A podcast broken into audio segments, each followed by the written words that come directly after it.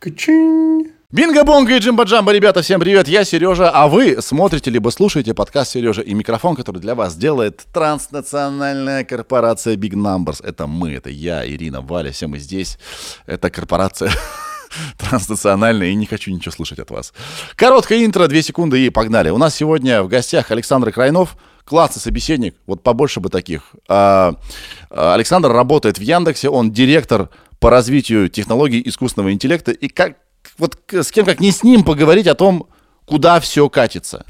Эти нейросети, как вам это слово вообще? Не, не, не утомило вас это слово? Меня утомило. Нейросети, э, искусственный интеллект, машинное обучение. Нам что с этим делать?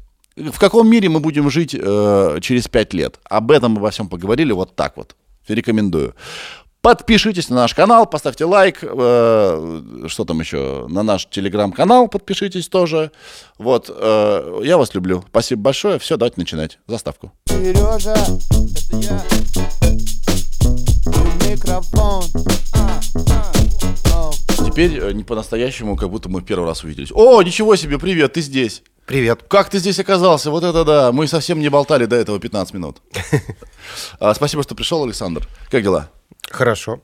Хорошо. Было бы здорово, если мы поговорили про ИИ, да, про нейросети, хотя это вроде как одно и то же, да?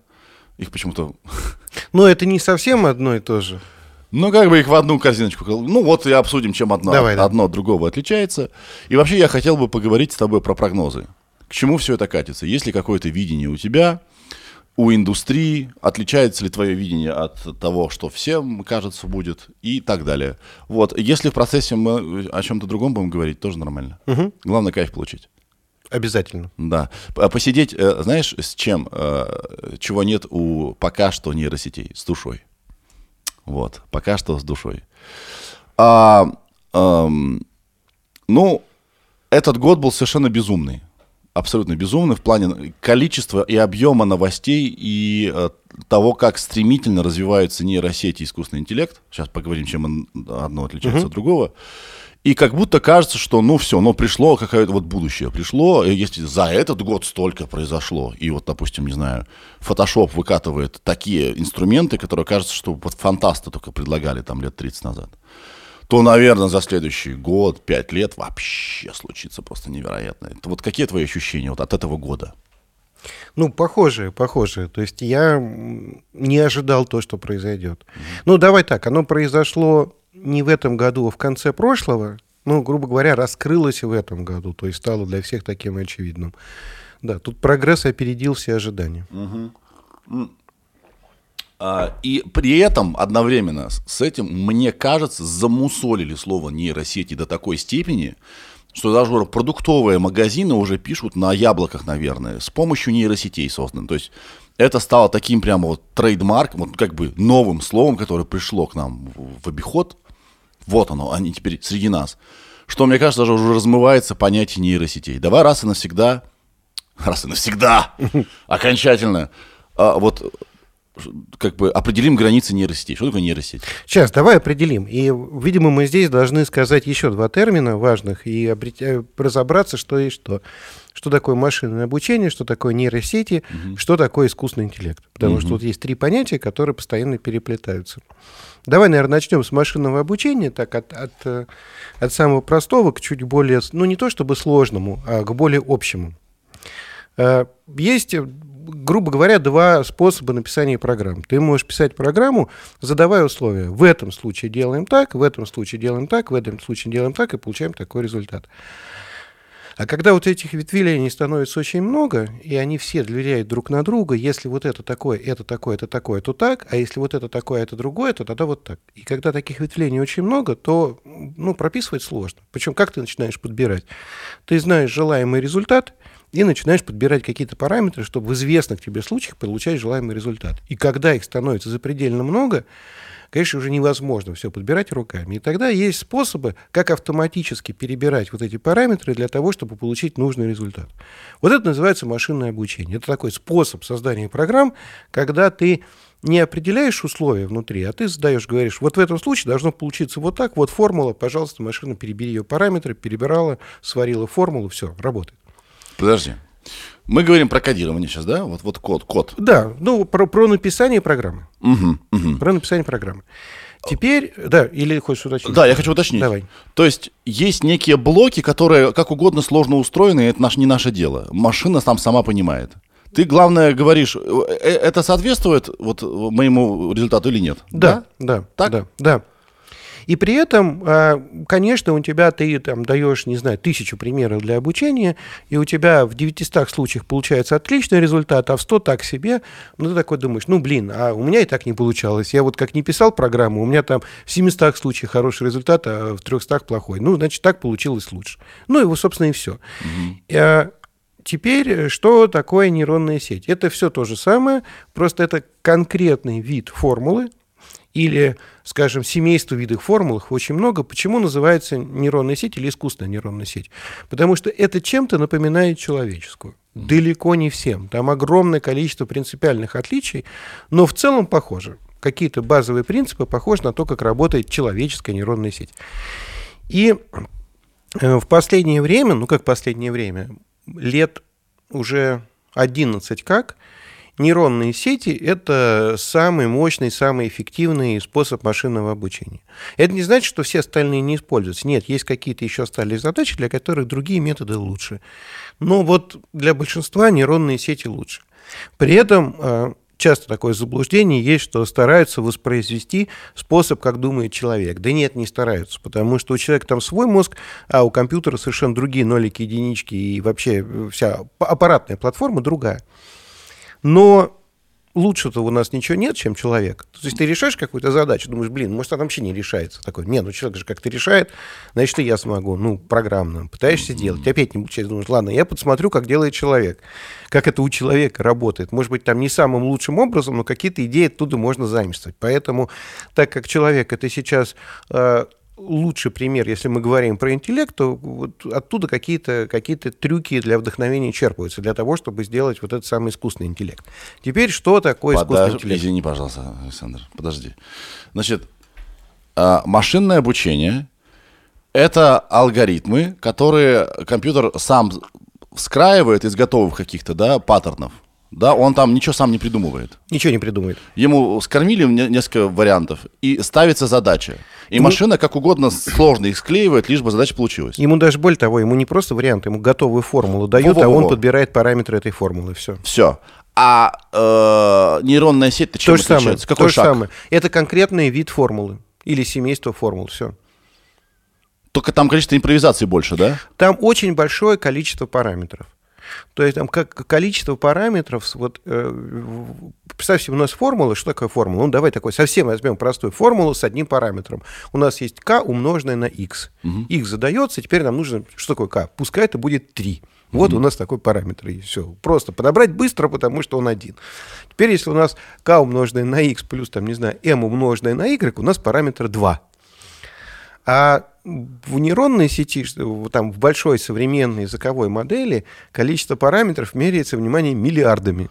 Вау. Понял. То есть это чуть более сложное маши- машинное обучение. Да, Еще более сложное. еще более сложно. Да. Чем, чем делать в уме. Ну, типа, вернее, чем делать на глазок. Ну, нейронная сеть это под, нейронные сети это под множество машинного обучения. Да. И да, очень и очень сложные. Понял. Дальше идем. Вот. А дальше появляется термин искусственный интеллект. Э, Надо сказать, что он неоднократно мутировал и приобретал самые разные виды. Когда-то под этим термином подразумевалась способность машин проявлять когнитивные навыки, сравнимые с человеком, то есть воспринимать какое-то э, окружение. Но это была какая-то глубокая теория, давно. Потом термин искусственный интеллект жил в играх, когда вот человек играет с компьютером, такой, я играю, значит, вот либо с человеком, либо с искусственным интеллектом, с ботом. Против бота, да. Да, да, да. И тут все сошлось в одной точке, когда э, AlphaGo программа выиграла у человека в игру Go. Журналисты, которые про это дело писали, такие разработчиков спрашивают, что там выиграло? Разработчики говорят, ну вот у нас система машинного обучения. Журналисты, нет, что-то не покупают. Давайте, думайте лучше, ребята. Нейронная сеть выиграла. Ну, уже, уже нормально звучит. Так, подождите, он же играл ботом с искусственным интеллектом? Вот. искусственный интеллект выиграл у человека в ГО. Вот так прям нормально. И с этого момента понеслось, и в этот момент машинное обучение, нейросети, все это переименовали в искусственный интеллект. Что сейчас мы все по факту называем искусственным интеллектом, и что нам всем в кавычках продают как искусственный интеллект? Сейчас глоток сделаю. Да-да-да, пожалуйста, пожалуйста. А еще, к слову, пока ты вот пьешь, э, э, игра Go считалась одной из самых сложных вообще, э, и где компьютер сосет. Да, игра. Если хочешь, я про это могу рассказать. М, Ну, давай, сейчас я Давай, продолжу. да, продолжим. Вот.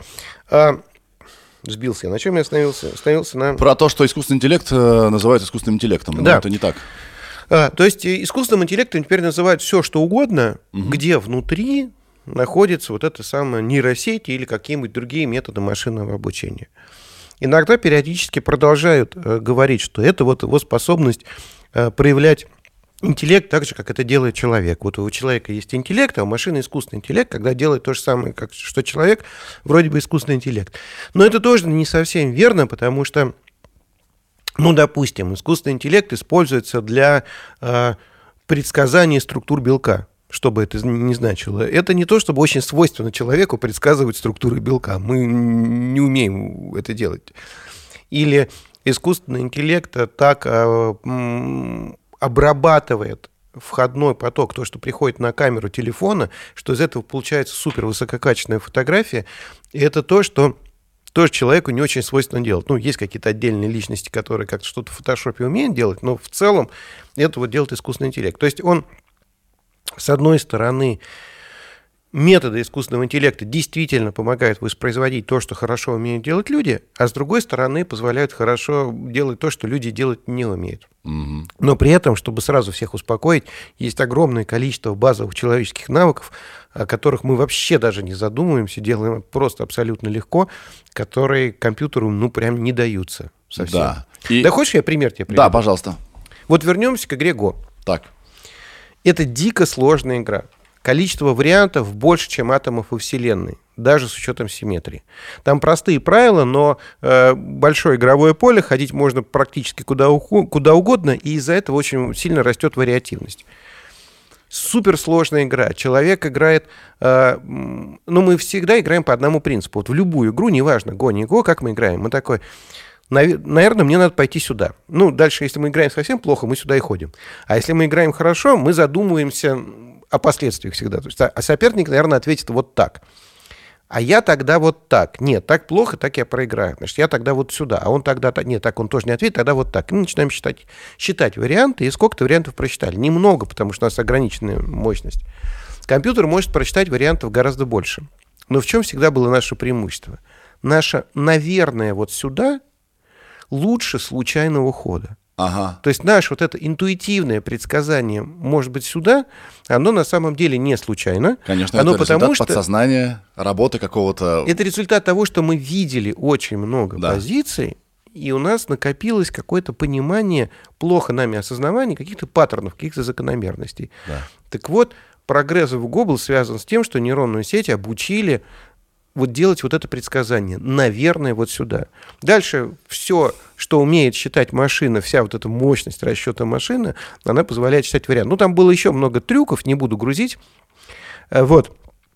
Но и вот у нас есть такой суперкомпьютер, который теперь обыгрывает человека в Go. Игра, где, казалось, нужно проявить интуицию, вот это вот все. А игра Go выглядит как? У тебя есть доска, и тебе нужно такие вот камешки ставить на доску. До- э, Камешки лежат в таких чашах. И э, как играет человек? Ну, берет камень из чаши и ставит на доску. А можно сделать механическую руку, которая будет брать камень из чаши и ставить на доску. Ну, можно. Но это очень дорого. И, скорее всего, вычислительно это гораздо сложнее, чем игра в Go. То есть то, что может сразу делать любой человек, не задумываясь, не глядя, взять, нащупать камень в чаше и поставить на доску, для нас это, ну, мы даже не задумываемся, это просто элементарно. Для машины это дико сложно.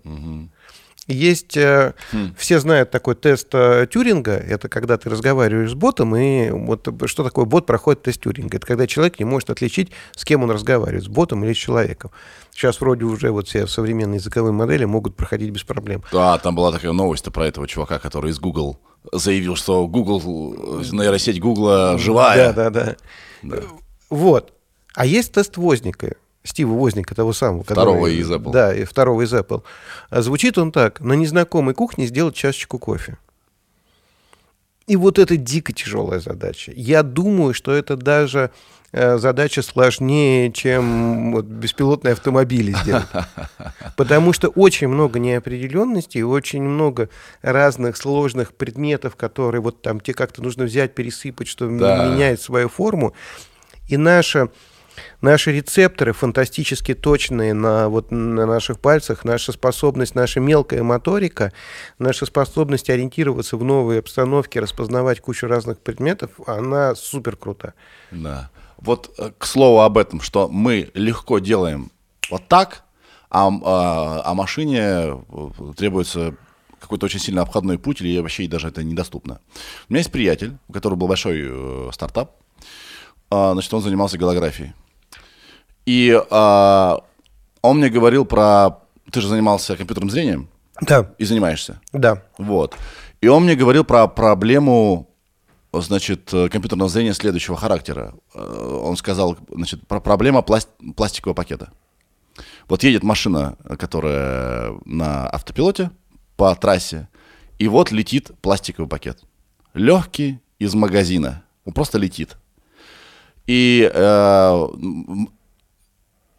как бы робот не понимает, что летит он точно не может сказать, что это не кирпич или не какая-то тяжелая вещь из-под машины вылетела. А мы сразу считываем это. Или уже не проблема это. Уже нейросети могут быстро проанализировать, что это на основании вот полета и Ну, формы. Смотри, давай так. Если, если нейросеть видела летящие пакеты сколько-то раз, Да. то ее можно на это обучить.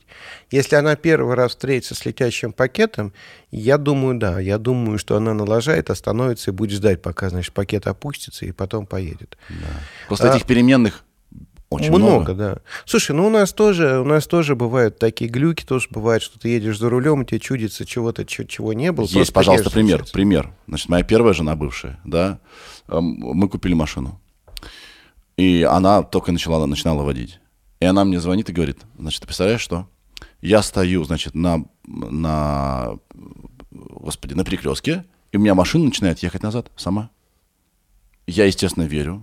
Звоню э, дилеру, говорю, у вас, ребят, что такое? Они такие, этого быть не может. Такое, если машина в драйв, она назад поехать не может. Она трогала ручку? Нет. Потом они мне перезванивают через час и говорят, Сергей, похоже, случилось следующее. Это часто бывает с людьми такое. Что когда сидишь, и машины справа и слева одновременно начинают ехать, как в поезде, тебе кажется, что ты едешь назад. Мы поговорили, и она говорит, похоже, так и было. Это тоже глюк. Нам кажется, что мы едем, но мы не едем.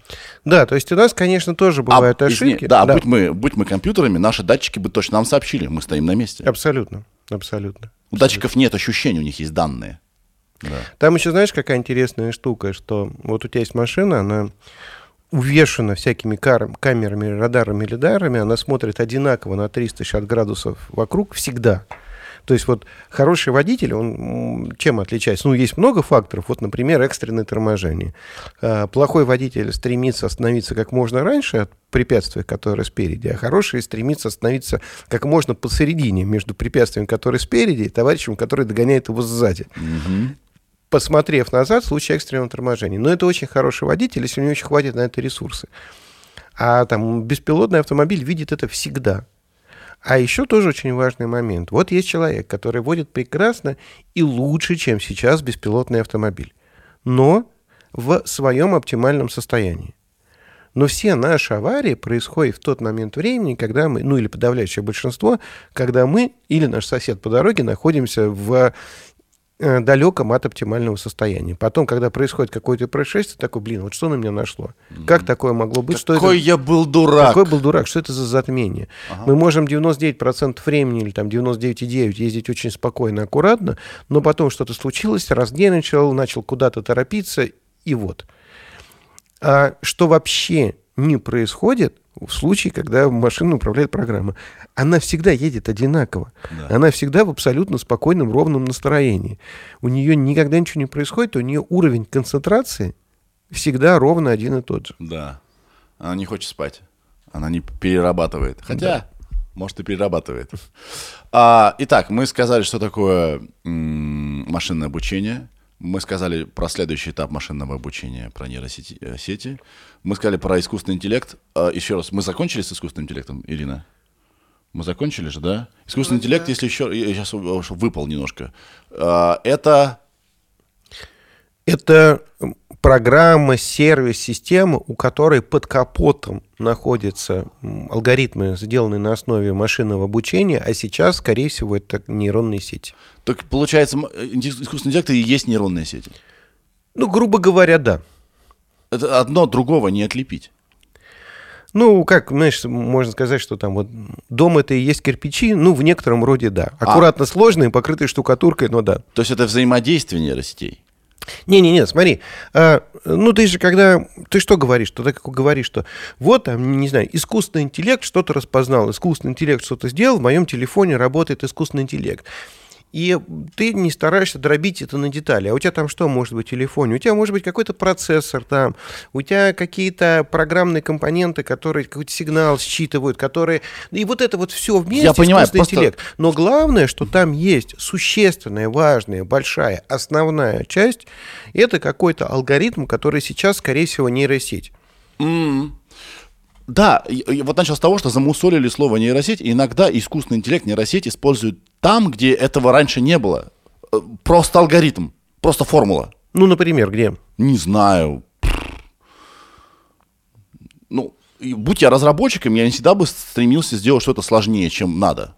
Я бы шел по простому пути. Конечно, в смысле, разработчики так и поступают. Все время стараются упрощать как можно больше. Вот и мне иногда для условно развлечения то, не то, не, нужен, не нужна огромная надстройка в виде нейросети. Там, и, да, мне нужна просто простая формула. То, не то. А это называют искусственным интеллектом. Ну, сейчас все теперь искусственный интеллект. Ну, Вообще это всё. правда, потому что как бы это, это так лучше продается. Да, окей. А получается, искусственный интеллект это. Ну, Получается, что это? Взаимо... Я, я- я просто я не вижу смысла вообще говорить искусственный интеллект, потому что это просто нейросети. Слушай, это скоро уйдет. Это скоро уйдет. Ну, то есть оно останется, мы перестанем обращать на это внимание. А- Мне знаешь, вот я сейчас скажу, какой самый ближайший пример, мне кажется, что мы переживаем. Это то же самое, что компьютер. Так. Ну, я тебе сейчас объясню. Вот 30 с лишним лет назад, когда компьютеры начали быть персональными, вот у каждого дома стали появляться, не просто рабочий инструмент на столе, а вот дома стали появляться компьютеры, то стали появляться какие-то термины типа, не знаю, компьютерная грамотность, понимаешь, там требуется там человек со знанием компьютера, специалисты, которые называются компьютерщик, какие-то страхи, а вдруг компьютеры захватят мир, и вот это вот все, как мы будем жить в рабстве у компьютеров. Сейчас все такие, что компьютер? Ну, это как микроволновка. Вот она стоит и все. То есть сделано с помощью компьютера, все сделано с помощью компьютера, понимаешь? Ну, как- о чем мы говорим-то? Вот, ну, примерно так будет. При этом э, то же самое, знаешь, сейчас в нейросетях такой, или в искусственном интеллекте такой, нужно внедрять искусственный интеллект в промышленность, давайте поймем как. Какие могут быть идеи, как искусственный интеллект окажет влияние на металлургию, например. Да. А компьютеры как влияют на металлургию? Ну, то есть, вроде бы никак, с одной стороны, ну, то есть, нет такого, чтобы, знаешь, что они там сами сталь варят. Но ты забери все компьютеры металлургического комбината, и он станет, ну, он работать не сможет. Но просто очень много всего по мелочи или не по мелочи на компьютер завязано. Они просто какая-то часть процесса, вот часть производственного процесса. Как спросить, а как, не знаю, как провода влияют на металлургию? Ну, как, ну, как бы они используются там везде, как везде. Вот так же и будет с искусственным интеллектом. Мы к нему привыкнем. Это станет штука, которая, вот как компьютеры, которые используются везде. Да. Нет, мы, конечно, будем восхищаться и радоваться появлению какой-то новой версии. А что-то появилось более производительное, а что-то теперь работает намного быстрее или еще что-нибудь там. А вот раньше вот это не делалось, а теперь делается. Но такая какая-то, знаешь, какая-то сакральность, что-то какое-то придыхание от этого вот искусственного интеллекта, оно уйдет. Да. При этом прикольно, что он будет становиться все более и более такой полезной, необходимой, неотъемлемой частью нашей жизни, но при этом мы будем меньше заморачиваться. И в вокабуляре останется что-то одно. Либо нейросеть, либо искусственный интеллект, либо еще какое-то третье слово. Да, ты все, наверное, останется. Оно, наверное, никуда не денется. Черт тебя знает, слова редко исчезают, мне кажется. Очень Больше часто. добавляют. Часто, да? Мне кажется, на заре чего-то, на, на заре чего-то. Ну, как часто ты слушаешь слово смартфон? Потому Что раньше были раскладушки, которые могут только звонить, и э, Nokia на Symbian, которые могут не только звонить, можно в интернет выйти. И все такие, о, это, это, это умный телефон, он, он лучше. Там есть даже 3D-игры, это смартфон. Сейчас ты скажешь кому-то смартфон, скажешь, что? Но, по-моему, еще не умерла. Ну, то есть, э, я понимаю, что ты имеешь в виду, типа, мобильный достаточно, то есть не надо говорить смартфон, но, по-моему, по-моему, используется. Из-за того, что все стали делать вот такие кирпичи одинаковые, и оно все стало более-менее одинаковым, да, таким, демократизировалось.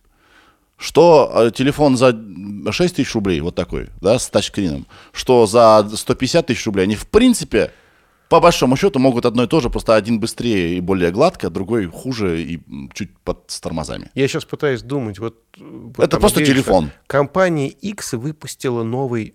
Мне кажется, все-таки смартфон чаще говорят, чем телефон. Ну, могу быть неправ. Но интересно посмотреть. Ну, то есть я Ну, с это тобой слово сог- умирает. Я с тобой согласен, да, что слово, да, что телефон отъест. И... Кто останется кто-то один, либо смартфон, либо телефон. Также и с нейросетями. Нейросеть просто сложно понять. И он только, только появилась, это как? А искусственный интеллект это как бы принцип, что они делают. Они думают быстрее и точнее, чем человек в каких-то обстоятельствах. Но тут, понимаешь, как, что тут, э, что нас спасает? Что термин нейросеть, он применим не только к компьютеру, то есть не только искусственная нейросеть, у нас же тоже есть нейросеть. Да. И тут, кстати, знаешь, какая интересная штука? Мне кажется, что э, развитие искусственных нейронных сетей даст нам очень серьезное понимание про то, как работают наши. Мы гораздо лучше узнаем себя. Я думаю, что и наоборот. Развитие, улучшение понимания работы, естественно, нейросеть, человеческая работа мозга, поможет и развивать нейронные сети. Это не значит, повторю, что будут точности повторять. Невозможно. Совершенно разные, разные инструменты. Но какие-то идеи, какие-то понятия, какие-то принципы чем-то вдохновиться будет можно. А это, кстати, ужасно интересно. Интересно же узнать, как мы думаем, что такое наша память. Да. И самый для меня сложный вопрос, ответ на который я не понимаю. Вообще не знаю, что такое сознание. Да. Это, э, э, по-настоящему искусственный интеллект возможен только если мы сделаем искусственное сознание. А я не уверен, что оно нам нужно. А вот оно нам нафиг нам надо-то. Представляешь, мы говорим э, в микроволновке, погрей, пожалуйста, мой бутерброд за две минуты. Она говорит, слушай, я что-то не в ресурсе сейчас вообще. Просто сейчас я думаю о кое о чем. Вообще я рассталась с тостером. Можно потом, завтра? Это нам надо вообще? Не На Какой надо, хер нам надо это? Тут еще знаешь, какой это тоже очень важный момент, что эм, я не понимаю, почему, с чего должен появиться когда-нибудь, я даже я сейчас даже не обсуждаю принципиальную возможность, но почему вообще должен появиться какой-то искусственный интеллект, как, как- как какой-то субъект, как какое-то существо. Потому что человек нарцисс... Нарциссы мы все. Мы хотим, если робот, если робот, то он обязательно как мы. Хотя наше, наше строение это не самое лучшее. Это бы если кубик будет или какой-нибудь шарик, это гораздо круче будет, да? А, если он думает, то обязательно как мы. Нейросети, как у нас в мозгу, не что-то другое. То есть мы все время пытаемся, наверное, это желание себя понять Нет, слушай, ну... и то есть- воспроизвести. Да, но это, грубо говоря, ты говоришь, это сделают потому что. Вот потому что хочется, потому что интересно. Потому что мы сами такие. Но это же дико экономически неэффективно, невыгодно. Так.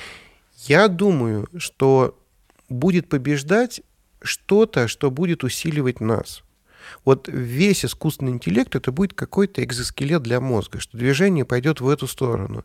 Это будет не самостоятельная компонента, в большинстве случаев, где-то и самостоятельная, конечно, но в целом это скорее штука, которая нас усиливает. А вот мы к прогнозам перешли. Вот мой первый прогноз, согласен ты с ним или нет, скажи, пожалуйста. Вот сейчас, э, ну, из-за того, что все очень стремительно значит, развивалось, сначала была первая мысль и первые дебаты, куда меня приглашали и так далее. Заменит ли нейросеть человека, да?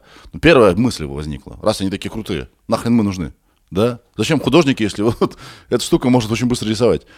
И э, через какое-то время стало понятно, ну мне во всяком случае, что она вообще и не для этого создана, чтобы никого-то заменить, а чтобы усилить кого-то внешним инструментом.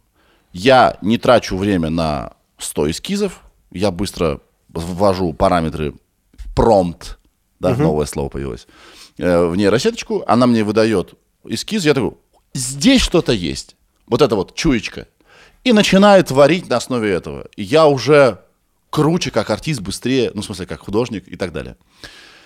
И мой первый вот прогноз, что через какое-то количество лет это из внешнего инструмента усиления станет каким-то модулем в мозг, в тело, куда-то. Вот такой мой прогноз. Я бы хотел. Я бы хотел. Ну, я знаю, конечно, это дико людей пугает, такой, о, я стану киборгом, и вот это вот все. Я бы хотел.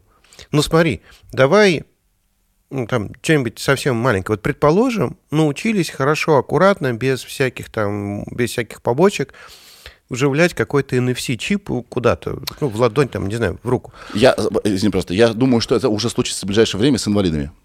Ну, Они э, с удовольствием скажут, ребята, сейчас, подожди, почему да, с да. инвалидами? Вот, предположим, такая штука, такая штука появилась, да, И теперь говорят, это, ну, в смысле, это, понятно, кто не хочет, пожалуйста, не надо, вообще это там для гиков, ну, пожалуйста, можно сделать.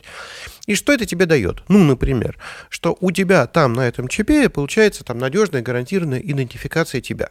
То есть ты можешь с этого момента не носить с собой ни паспорт, ни, Ни права, ни, ни права, ни, ни карту, снилс. ничего, ни снилс, ни платежную штуку. То есть ты везде прикладываешь руку, и у тебя вот все, ты, проходит и ты платеж. никогда не забудешь документы. И никогда не забудешь документы. А еще у тебя эта штука еще открывает там, не знаю, все двери, потому что это замки с NFC, и где дверь, где Зашибись. пропущен, все. Ты сделаешь, я пойду сделаю, конечно, завтра же. Я сделаю.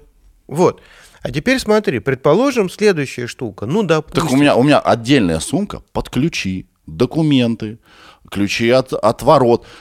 Я, я просто хожу- я не могу без рюкзака выйти.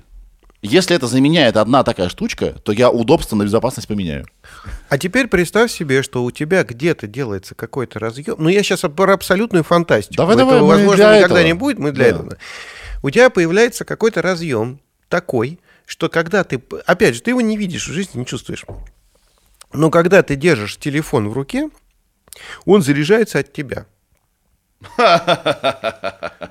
Ты видосики Да, я смотришь, энергичный. у тебя что-то процессится в этот момент, там, ну, мощное на телефоне, у тебя что-то считается, у тебя начинают работать там любые нейросети, а я, забегая вперед, скажу, или не забегая вперед, забегая в бок, забегая в бок, скажу, что а, ограничение в сложности алгоритмов, которые работают на телефоне, это не процессор, это батарейка. Ага, она быстро разряжается, потому что сложный да. алгоритм много Конечно, энергии требует. Конечно. А тут представляешь себе, что ты какие-нибудь видосики посмотрел, пошел дальше, только ты, блин, калории сжег. И можешь позволить себе бургер за то, что ты видосик посмотрел. Так, телефон садится. А, чизкейк. Да, вот Пожалуй, как- офигенно. Как-то так, прикинь. Воу! И у тебя теперь вечный, ну как бы вечный телефон, он работает всегда, он супер там более производителен, более все, и ты еще, блин, еще не толстеешь. Ну, кариес только, пожалуй. Пожалуй. Ну, например, Минус, да. да. Вот. Круто. Ну, круто же. Вообще. Ну, круто же. Вот. И вот, ну, такие штуки, мне кажется, очень сильно. А я, знаешь, о чем мечтаю? Вот давайте расскажу свою мечту. Пожалуйста. А, прикинь, у тебя получается какой-то. Мы сейчас отставляем все вот эти паранойи, что за мной все следят и все остальное. На самом деле никто никому нафиг не нужен. У тебя появляется штука, э, ну, как бы вот ты ходишь, и у тебя все, что с тобой происходит, записывается в каком-то формате. Все вот там разговоры, все наблюдения, еще что-то. В некий трекер фиксируется, да? В неких, в неких куда-то, куда-то складывается, очень защищенно. А дальше у тебя появляется интерфейс, там неважно, голосовой или мысли в далеком будущем мыслительный, а вот хотя бы голосовой. Ты такой говоришь, о чем мы с Петровичем говорили? И тебе напоминается. Во, внешняя память. Внешняя память. Но твоя персональная внешняя память, в которую ты можешь обращаться, и самое важное, об которой ты можешь думать. Когда решения, которые ты принимаешь, рекомендации, которые происходят, они происходят на основании, блин, тебя. Я даже не то, что твоего опыта, тебя, твоих слов, твоих решений, чего угодно, тебя. Это такой, это не то, что второй ты, потому что это же, ну, блин, это ничего, это без тебя не существует, не работает, это не, не И решение ничего. принимаешь Да. ты в итоге. Это такое, конечно. Эта штука даже решение не принимает. Это, ну, не может. Это некое расширение тебя. Это просто Плагин. способ, плагин, да. Да. Это такой аддон к тебе. Это Да, штука, аддон которая- скорее, да. да, да, да, такой. Это способ себя проапгрейдить. Мгм. Прокачать, расширить вот это все. Да, Это уже ведь происходит. Вот эм, я, я не выхожу из дома без этой штуки. Почему? Потому что здесь, допустим, записаны мои пароли, например. Я их не помню, да, а, и это удобнее, чем э, энергонезависимые э, чаще значит, э, решения типа блокнота. Потому что здесь не только записаны мои пароли, тут еще фотографии. Я могу вспомнить, что где я был. И так далее. То есть это уже есть, просто это станет частью нас. Скорее всего. То есть мы, э, наверное, идем к какой-то киб- киборгизации, и это неплохо. Ну, Потому что у нашей слово- природы есть ограничения. Конечно. Меня слово киборг смущает немножко, но в целом, да. Но, блин, мы идем по этому пути давно. Мы одежду сделали и избавились там много от чего там лиш- лишнего от волос на теле. Э, Мы много что, дома какие-то построили, на машинах ездим. Этот процесс идет давно. И вот можно еще там что-то себя усилить. И знаешь, вот я тебе задам вопрос. Скажи мне, что у тебя, у тебя, вот у тебя, конкретно у тебя, самое ценное, с чем ты никогда не можешь расстаться? То есть вот что ты не готов потерять никогда Из вещей из всего? сын, Так. Первое, ну, то есть близ- близкие, близкие к тебе люди. поток Раз. сознания. да. Дальше. С- э, разум. Я, я боюсь потерять Разум. ощущение себя. Ощущение что себя, я это ну я. да, да, понятно. А, И я думаю, память. па- Воспоминания. Ну, я это имел в виду. То, что у тебя было. Ядро личности. Факты Да. о жизни. Причем даже не просто ядро. Вот при этом, знаешь, как в фильмах показывают, что вот там человек бич появился в новом месте, он все соображает, понимает, как этот, э, как эм, Борн, как Джейсон Борн такой появился, все можно, но ни черта не помнит, кто он. Вот потерять, кто я, все мои воспоминания, все прожитое, все остальное, ну, это же абсолютная катастрофа. Всякие материальные какие-то ценности, все что угодно, да и хрен с ним, оно все восстанавливаемое, наживаемое, оно со временем становится все менее и менее ценно. Единственные предметы, которые мы бережем, мы бережем почему? Потому что они нам дороги, как память. А, Они имеют сентиментальную ценность. Конечно. Да. Вот это для нас очень важная штука. И если у нас появится какой-то способ, во-первых, увеличить безопасность того, что хранится, а во-вторых, может быть, приумножить вот это хранимое.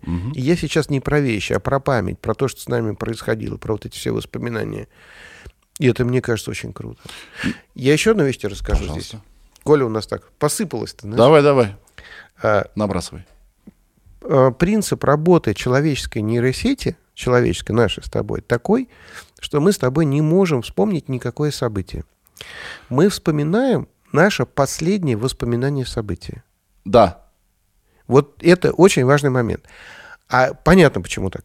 Ну, то есть у нас Мы есть... обновляем этот электрический сигнал. Да, именно так.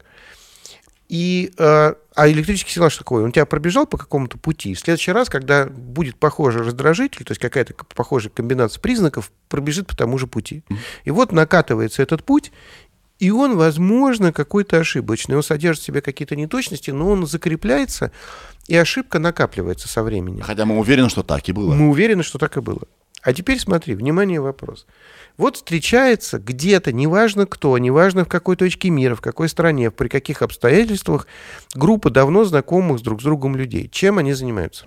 Вспоминает прошлое. Вспоминают прошлое. И это вообще- Самое раннее, что их связывало, всегда, в 100% случаев. Почему? Это неосознанно ну, как бы сделанный единственный механизм валидации воспоминаний. Более того, что делает друзей друзьями, как правило? Прожитые вместе какие-то события, которые по каким-то законам природы, хрен его знает, сплочают людей. Друг — это с тем, э, тот, с кем я прошел дерьмишко. Да. Вот. И это самое главное у нас. Мы должны вспомнить это. А помнишь это? А помнишь что? Да.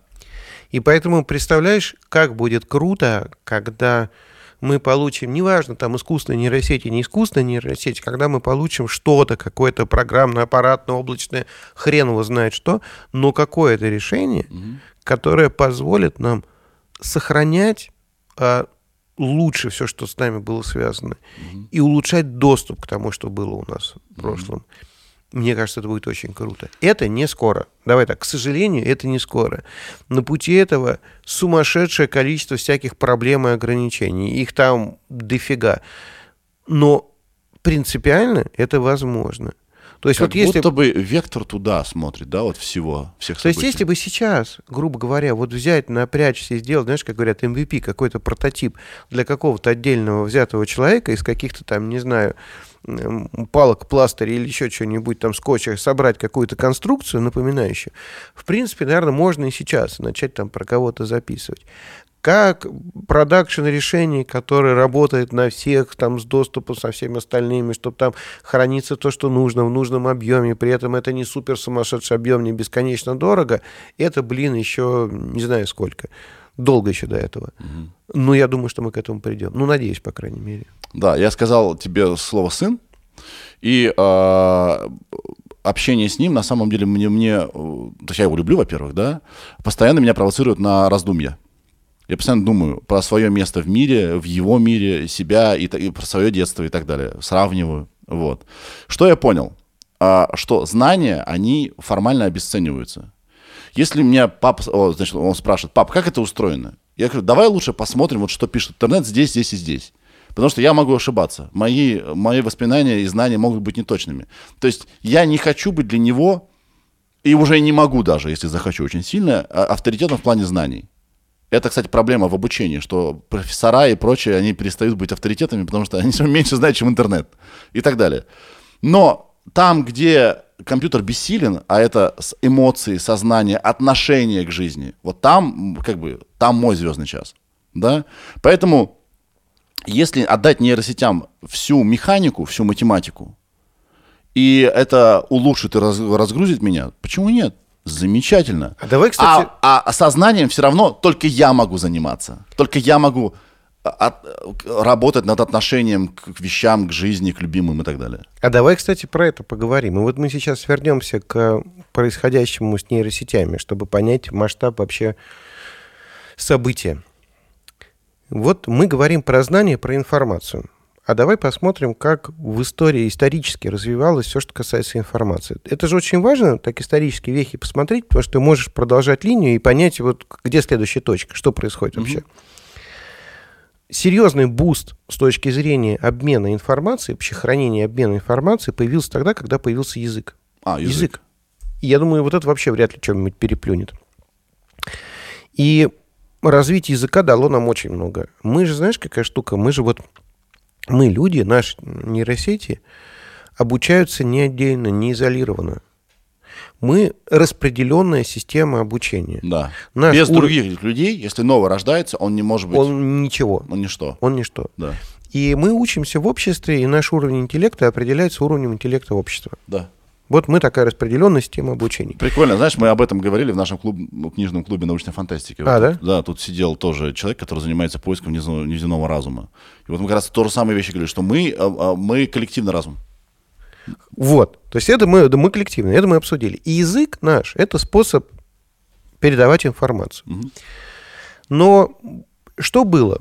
Вот есть какой-то старец, он там где-то сидит значит, в своей пещере, ты хочешь что-нибудь узнать, дойди до него, спроси. У тебя никакого другого способа узнать нет, и информация хранится в нем. И вот это вот уважение к опыту, уважение там к старшим, оно оттуда, потому что он знает. У тебя количество опыта и количество знания четко скоррелировано со временем жизни. Ну и по-другому не было. Ты, конечно, приходишь к нему. А дальше появляется письменность. И это уже круто. Можно записать и тем самым как-то отложенно передать. И кто-то, может быть, молодой, сам-то не пожил, но он еще прочитал что-то, и теперь он знает. То есть знания стали храниться отдельно от человека. Круто, офигенно.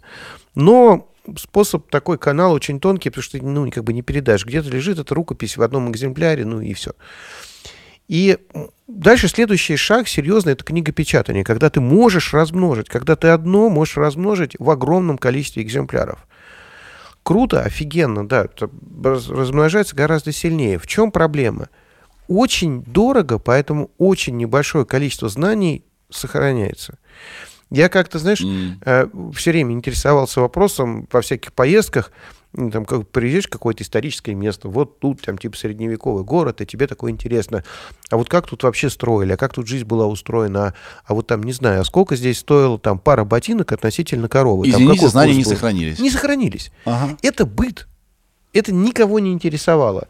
Кто отравил там какого там архиепископа, это сохранилось. Это скорее как э, глюк могло попасть в описание чего-то э, случайно. случайно. Да. А системно не сохранялось.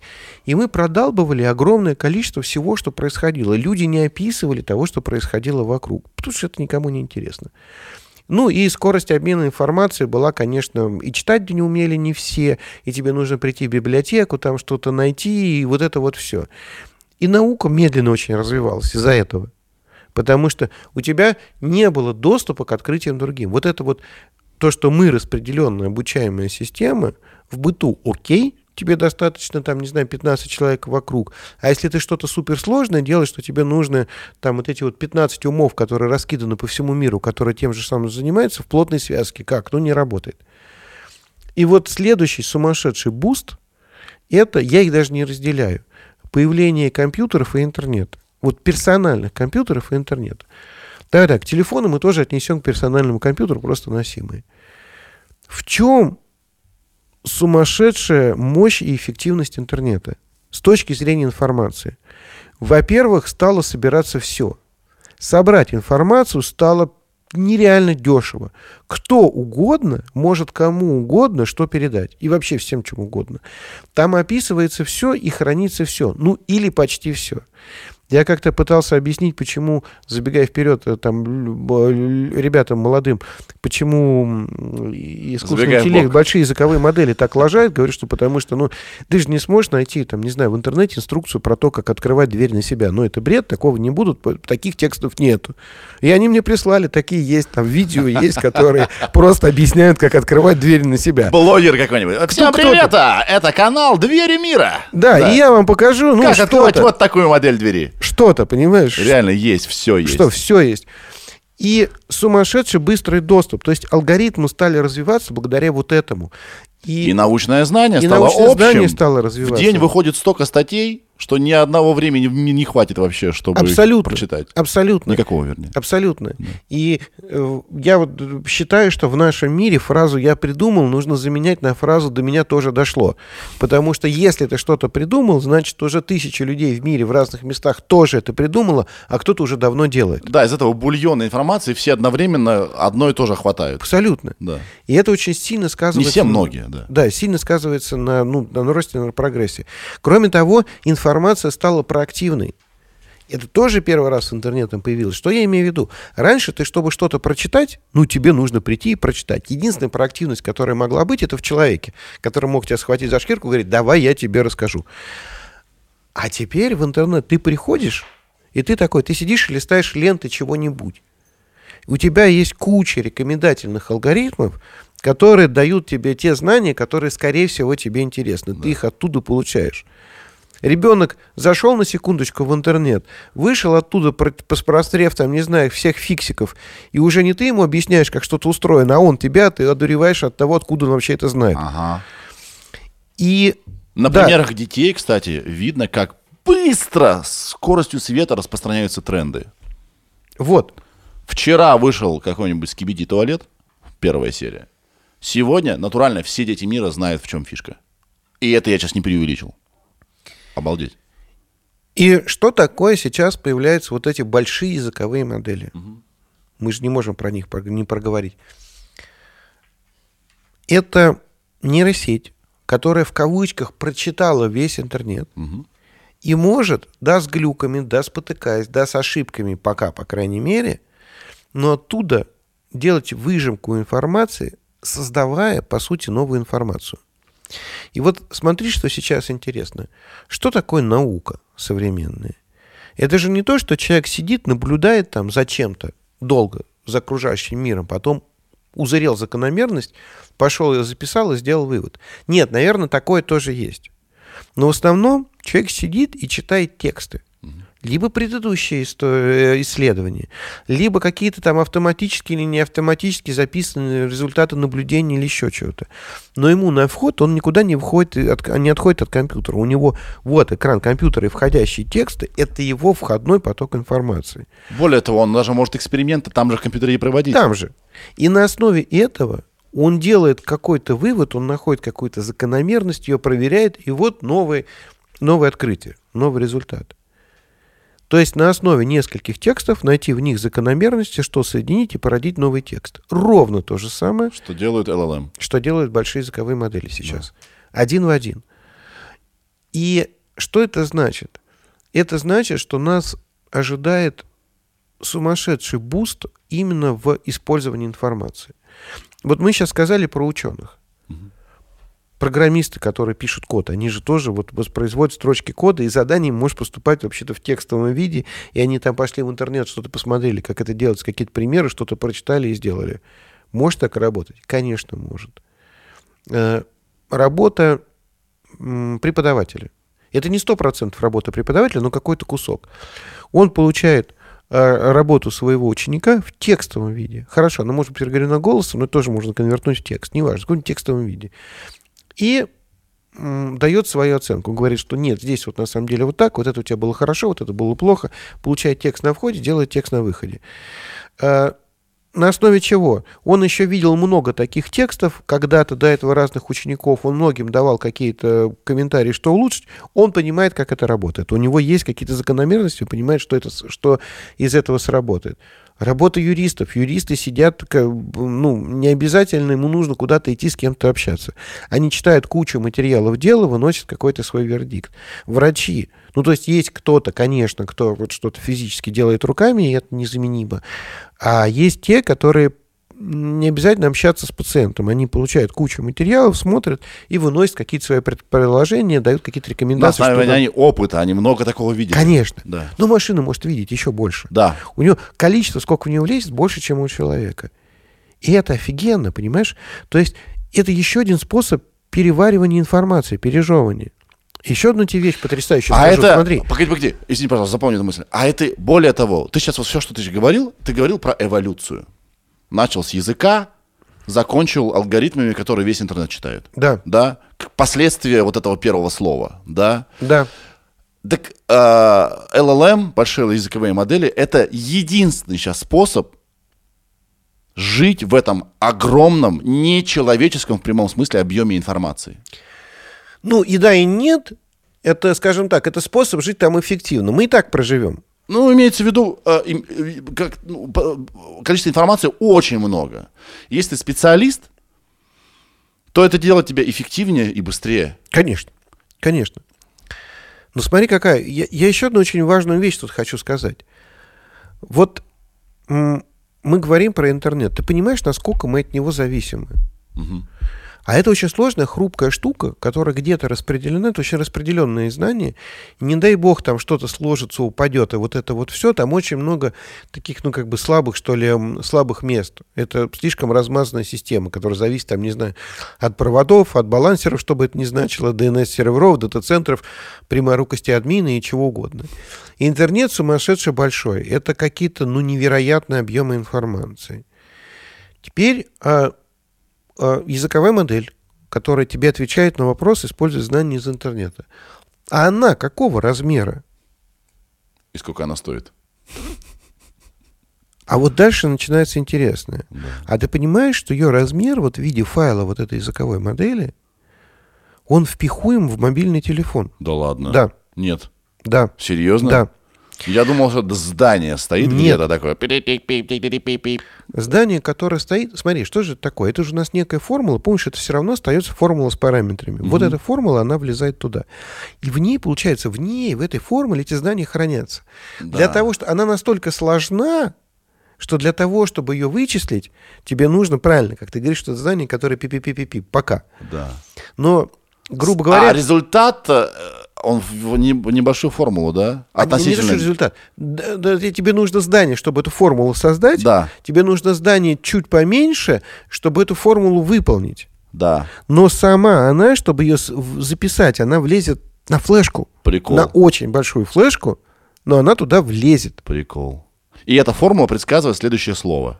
Да, По какому-то запросу. да. Ну сейчас, подожди, до этого дойдем. Как это работает, расскажем. Но главное, вот если мы сейчас захотим на флешку записать знания человечества, все, которые тебе позволят, знаешь, как вот эти вот попаденцы такой этим занимаются, типа 300 лет назад попал, тебе говорят, ну, давай, нам рассказывай, как тут электричество делать.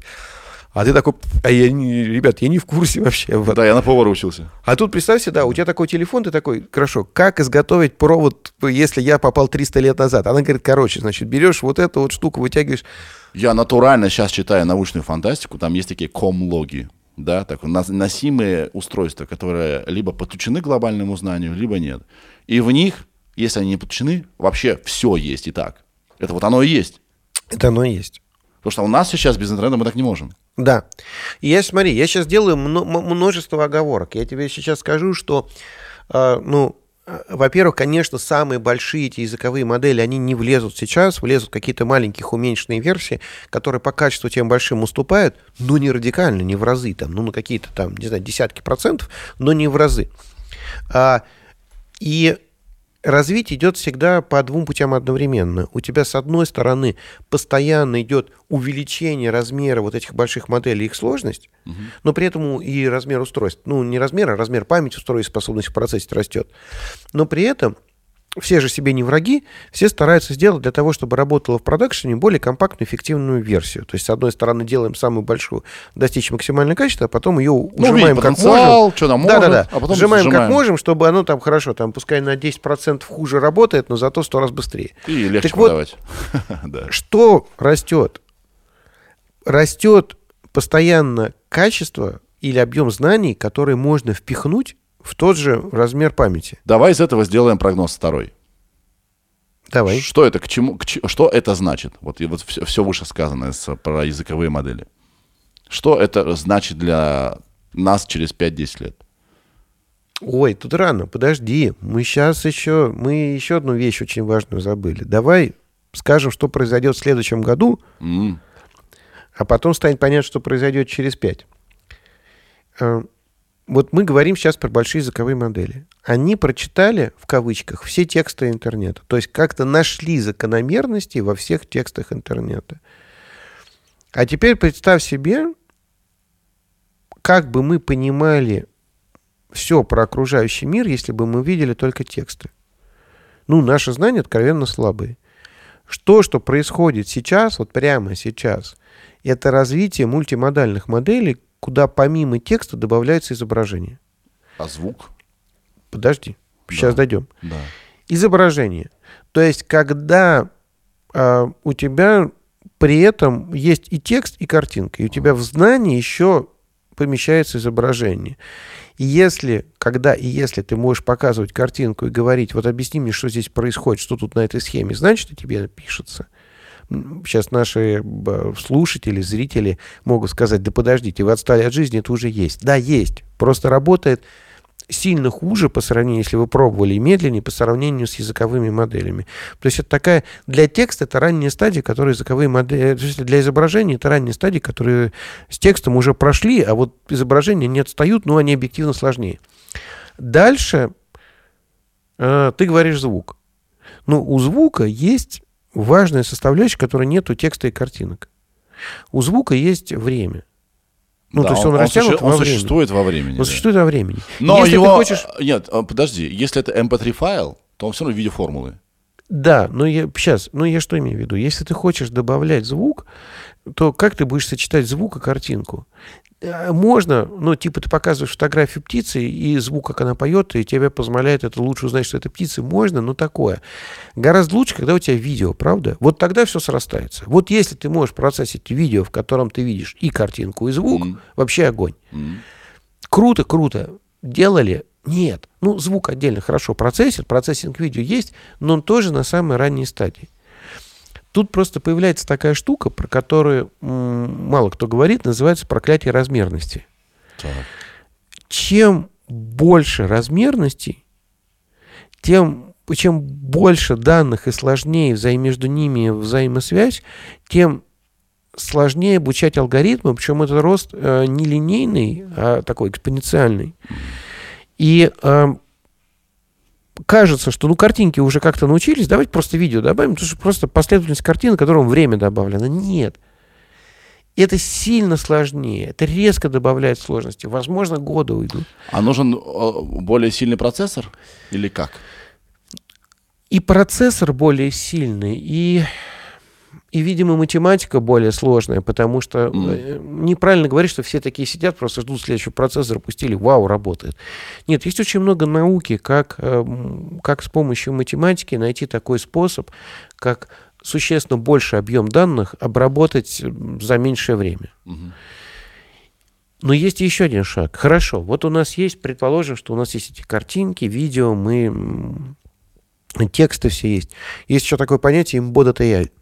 То есть вот какой-то робот, который, то есть искусственный интеллект, помещенный в какое-то вот в тело.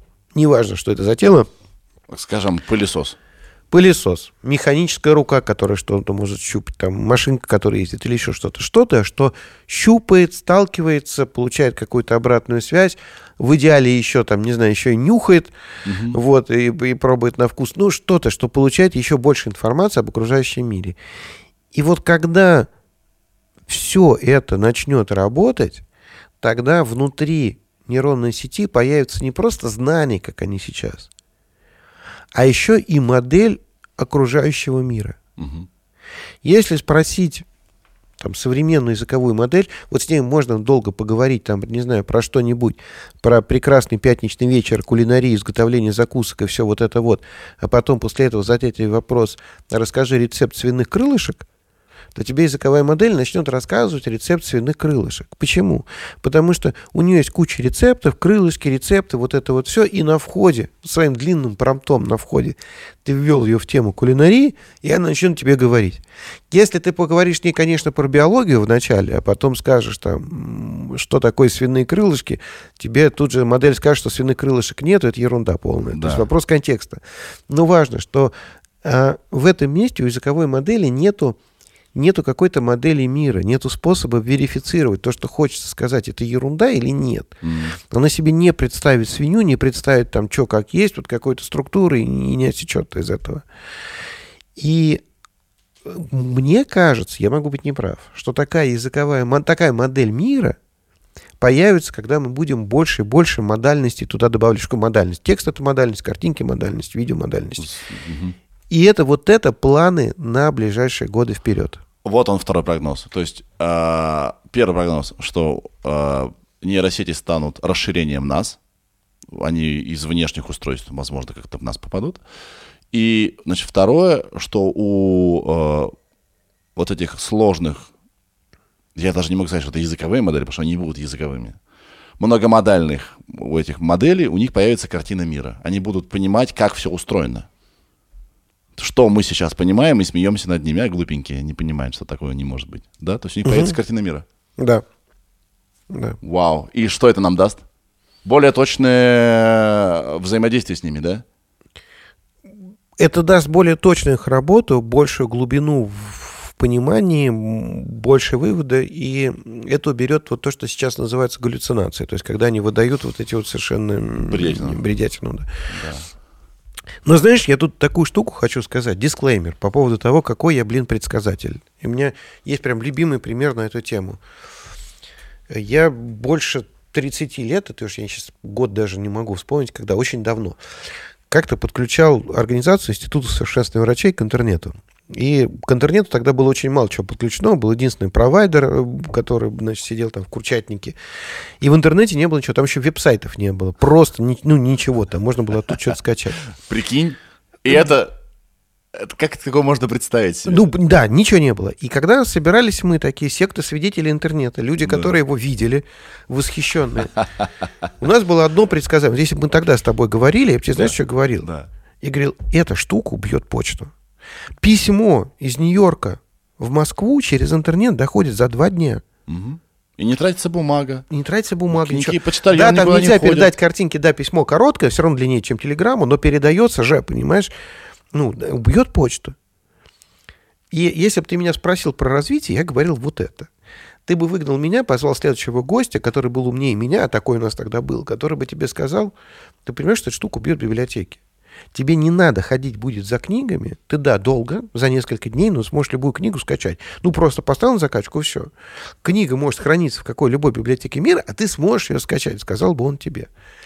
Но к тебе бы не пришел гость, который бы тебе рассказал про навигаторы, про персональные ассистенты, про соцсети, про госуслуги, про вот там смартфоны, про все из чего, про музыкальные стриминговые сервисы, про все из чего состоит наша жизнь, он бы тебе не рассказал. Мгм. Понимаешь? Да, потому что а, прогнозы строятся на вычитании или умножении текущих знаний. Да. И дельта новизны, которую мы можем вот добавить, она очень небольшая. Да. И мы сейчас находимся в той же самой ситуации с нейронными сетями. Поэтому я прошу на 5 Мы лет такие. сделать предсказание. Почта это сейчас будет или саппорт. А за пять лет в интернете тоже произошли сумасшедшие вещи. Тоже появились какие-то веб-сайты, что-то стало появляться, какие-то вот там поисковые системы, каталоги. Вот это вот все, про которые тоже никто вообще не думал. Стал появляться ну, куча новых сущностей, понимаешь? Я хорошо помню эти, вот эти стадии развития, когда первое такое, что все эти вот там коммерческие организации, там кто угодно, интернет это игрушка для ученых. Ну, потому что ну, бизнес, чтобы о чем, что это, для чего это вообще нет. Игрушка для ученых. Потом все такие говорят, для бизнеса это очень важно, и очень важно, чтобы у тебя был сайт, который попадал в топ э, чего-то в каталогах. Вот были там каталоги, и тебе нужно было попасть в топ чего-то в каталогах. Поиск фигня не работает, а место в каталоге важно. Потом SEO-оптимизация, тебе нужно, чтобы у тебя бизнес шел, тебе нужно попасть где-то в топе, потому что это супер важно. И маркетплейсы нет, это для гиков, потому что хорошо, там компьютерную память можно купить вещь с описанными компонентами, и, а там одежду, например, ну это же ну, нереально. Вы еще с га- гостиниц скажите, может заказать. Нет, это нереально какой. Потом же ну, через интернет невозможно платить только налом курьером, а вот Да. это же работать не будет. Карты, ну, во-первых, их ни у кого нету, платежных карт, потом никто не доверит данные своей карты в интернет. Вы что? Ну, то же самое с кино. Вы что, какое кино ты посмотришь? Картинка две минуты грузится. Дальше, да, дальше появляется следующий этап такой, все маркетплейсы, конечно, давайте, да, маркетплейсы, вот это вот все, потому что, а что еще, там весь бизнес. Вы еще скажите, что соцсети, вы еще скажите, что в Инстаграме можно бизнес вести, да, вот эти карточки, серьезно сейчас, вот. А потом все перемещается туда, и все такие, вот, у нас должны быть SMM, вот эти вот специалисты, которые и продвижение, какие сайты, это все для стариков, а вот это вот продвижение в соцсетях бизнеса, он со своим лицом, вот это все, там основное, понимаешь? Блогеры, новые звезды. блогеры, новые звезды. И, и вот так мы перемещаемся. Так и мы видим на один шаг вперед, который, впрочем, тоже отрицаем, Да. а на два уже нет. Но можно же э, закономерности в прошлом э, наблюдать. Да, скажем, вот все, же по, более-менее по каким-то... Да. Просто люди остаются людьми, знаний становится больше, Да, но закон- люди остаются людьми. Закономерности в прошлом можно наблюдать, но из них, к сожалению, можно делать ограниченное количество выводов. Потому что, смотри, если мы переходим, ну, то есть из любой точки у нас может быть бесконечное количество равновероятных исходов. Э, Если мы говорим о каких-то мелочах, о деталях, типа какие новые сервисы появятся, чего угодно, есть четкие закономерности, про которые мы можем говорить прям уверенно. Мы можем говорить уверенно следующее, что люди будут этого бояться, представлять, что это что-то, какая-то новая сущность, которая станет равна человеку и отожмет у него, там, не знаю, работу, жизнь, все что угодно. Так было при появлении, там, не знаю, конвейеров, каких-то первых роботов, компьютеров. Так будет и при появлении искусственного интеллекта. Уже происходит тоже. Абсолютно очевидно, что пройдет время, люди будут этим пользоваться постоянно, как сейчас, кстати, начали пользоваться всеми, всеми возможными вот этими большими языковыми моделями GPT, там, чат GPT, Яндекс GPT, Сберовским гигачатом, ну, кому угодно, человеку, что Да. нравится, генерация изображений. И вот начнут пользоваться, и это станет привычным. Все. Мы не боимся сейчас компьютеров, ну, правда. И специальности, как сейчас там какой-нибудь там, знаю, как раньше был компьютерщик, такая специальность тоже будет уходить. Ну, потому что это рутина, все умеют. Промпт-инженер, это как будет, как, как, как сейчас написать в, в резюме уверенное пользование Word. Ну, Да, офисом. Ну, не пишут, а раньше писали. да. Э, Вот. И, то есть, вот такие тенденции можно говорить. Можно говорить о том, что будет э, какой-то откат, потому что уже сейчас намечается, потому что какие-то опасения, когда превысит критическую массу или будут какие-то отдельные неудачные чего-нибудь применения, еще что-нибудь, появится регуляторика, которая приведет к какому-то замедлению на какое-то время прогресса.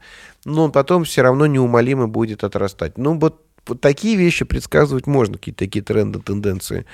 Но, блин, если уметь точно предсказывать, э, если бы я умел точно предсказывать, какие сервисы выстрелят, что произойдет, и вот это вот все, я бы сейчас не с тобой разговаривал, а сидел бы на бирже и занимался бы активно там правильным инвестированием в правильные акции. Да. И вообще прекрасно себя чувствовал. Хорошо, давай так поговорим. Вот смотри, за прошлый год что мы поняли? Что с- Черт, а почему я это не делаю? Давай быстрее заканчивай. Сейчас, сейчас, я пойти быстренько, я акции быстренько. Да, да, да, сейчас, сейчас. И, а можно я тебе дам тоже, там, скину на карту, ты мне возьмешь тоже? Давай, давай. Да. А вот смотри, нейросети, что мы поняли, они умеют рисовать хорошо, а, они могут искать что угодно, там, не знаю, в, в, в медтехе прям очень популярные сейчас э, нейросети, пожалуйста, что они ищут там Мгм. среди огромного количества снимков что-то с подозрением на что-то, что экономит врачам время. И потом уже врачи точно ищут уже. Да, да, да, нет, нет.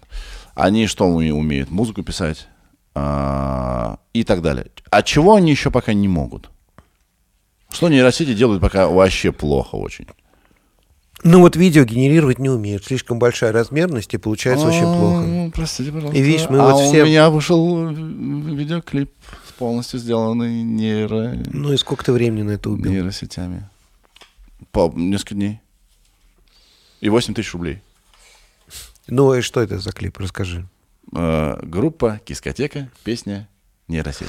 Ну, я что имею в виду, смотри, вот мы долго думали, ну, ты что ж думал, все боялись дипфейков и боялись того, что, не то, что боялись, может, хотели, что-то такое. Фигакс написал текст, э, ну, в сценарии, а теперь сгенерился фильм по этому сценарию. Да. Вот давно ожидали, а не происходит. Видишь, видимо, слишком большая размерность не происходит.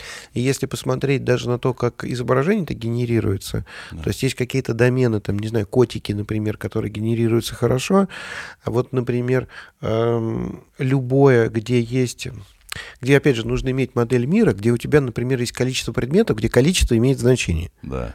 Вот хочешь Пальцы, такой например. трюк, пальцы, например.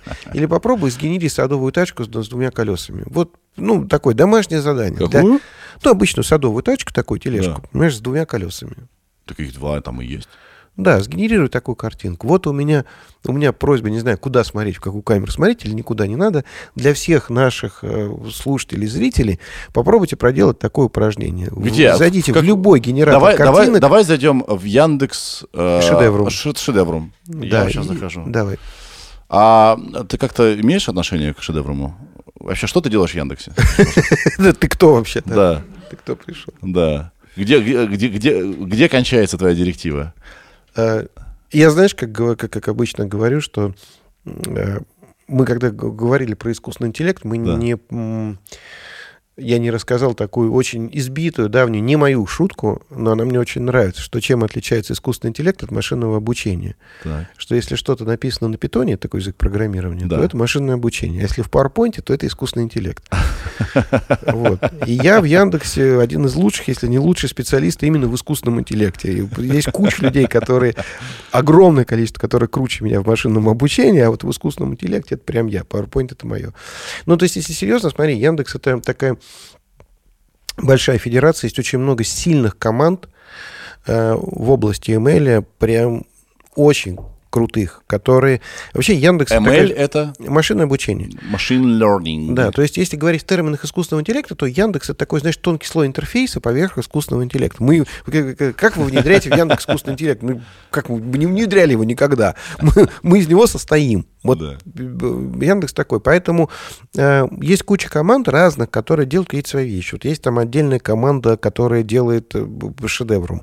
Есть э, ребята, которые делают э, э, всякие языковые, большие языковые модели. Есть э, есть ребята, которые делают, а там тоже, в общем, ну, там все на искусственном интеллекте по погоду, потому что вся погода базируется на искусственном интеллекте. Кто-то, какая-то команда делает, например, рекомендации в музыке, которые тебе говорят, какой трек послушать. Есть команда ML, которая делает распознавание и синтез речи, которая работает в Алисе, который, с моей точки зрения, вообще невероятно бомбически превзошел. Синтез речи работает так, как мы 10 лет не ожидали. Вот просто не ожидали. Сейчас, ну, ты не можешь это отличить от голоса человека, правда же? Вот. И, э, и такого я могу перечислять очень долго. Есть много мест, где работают свои классные команды, в каждой из которых есть э, и опытные ребята, и молодые, которые, которые круче меня.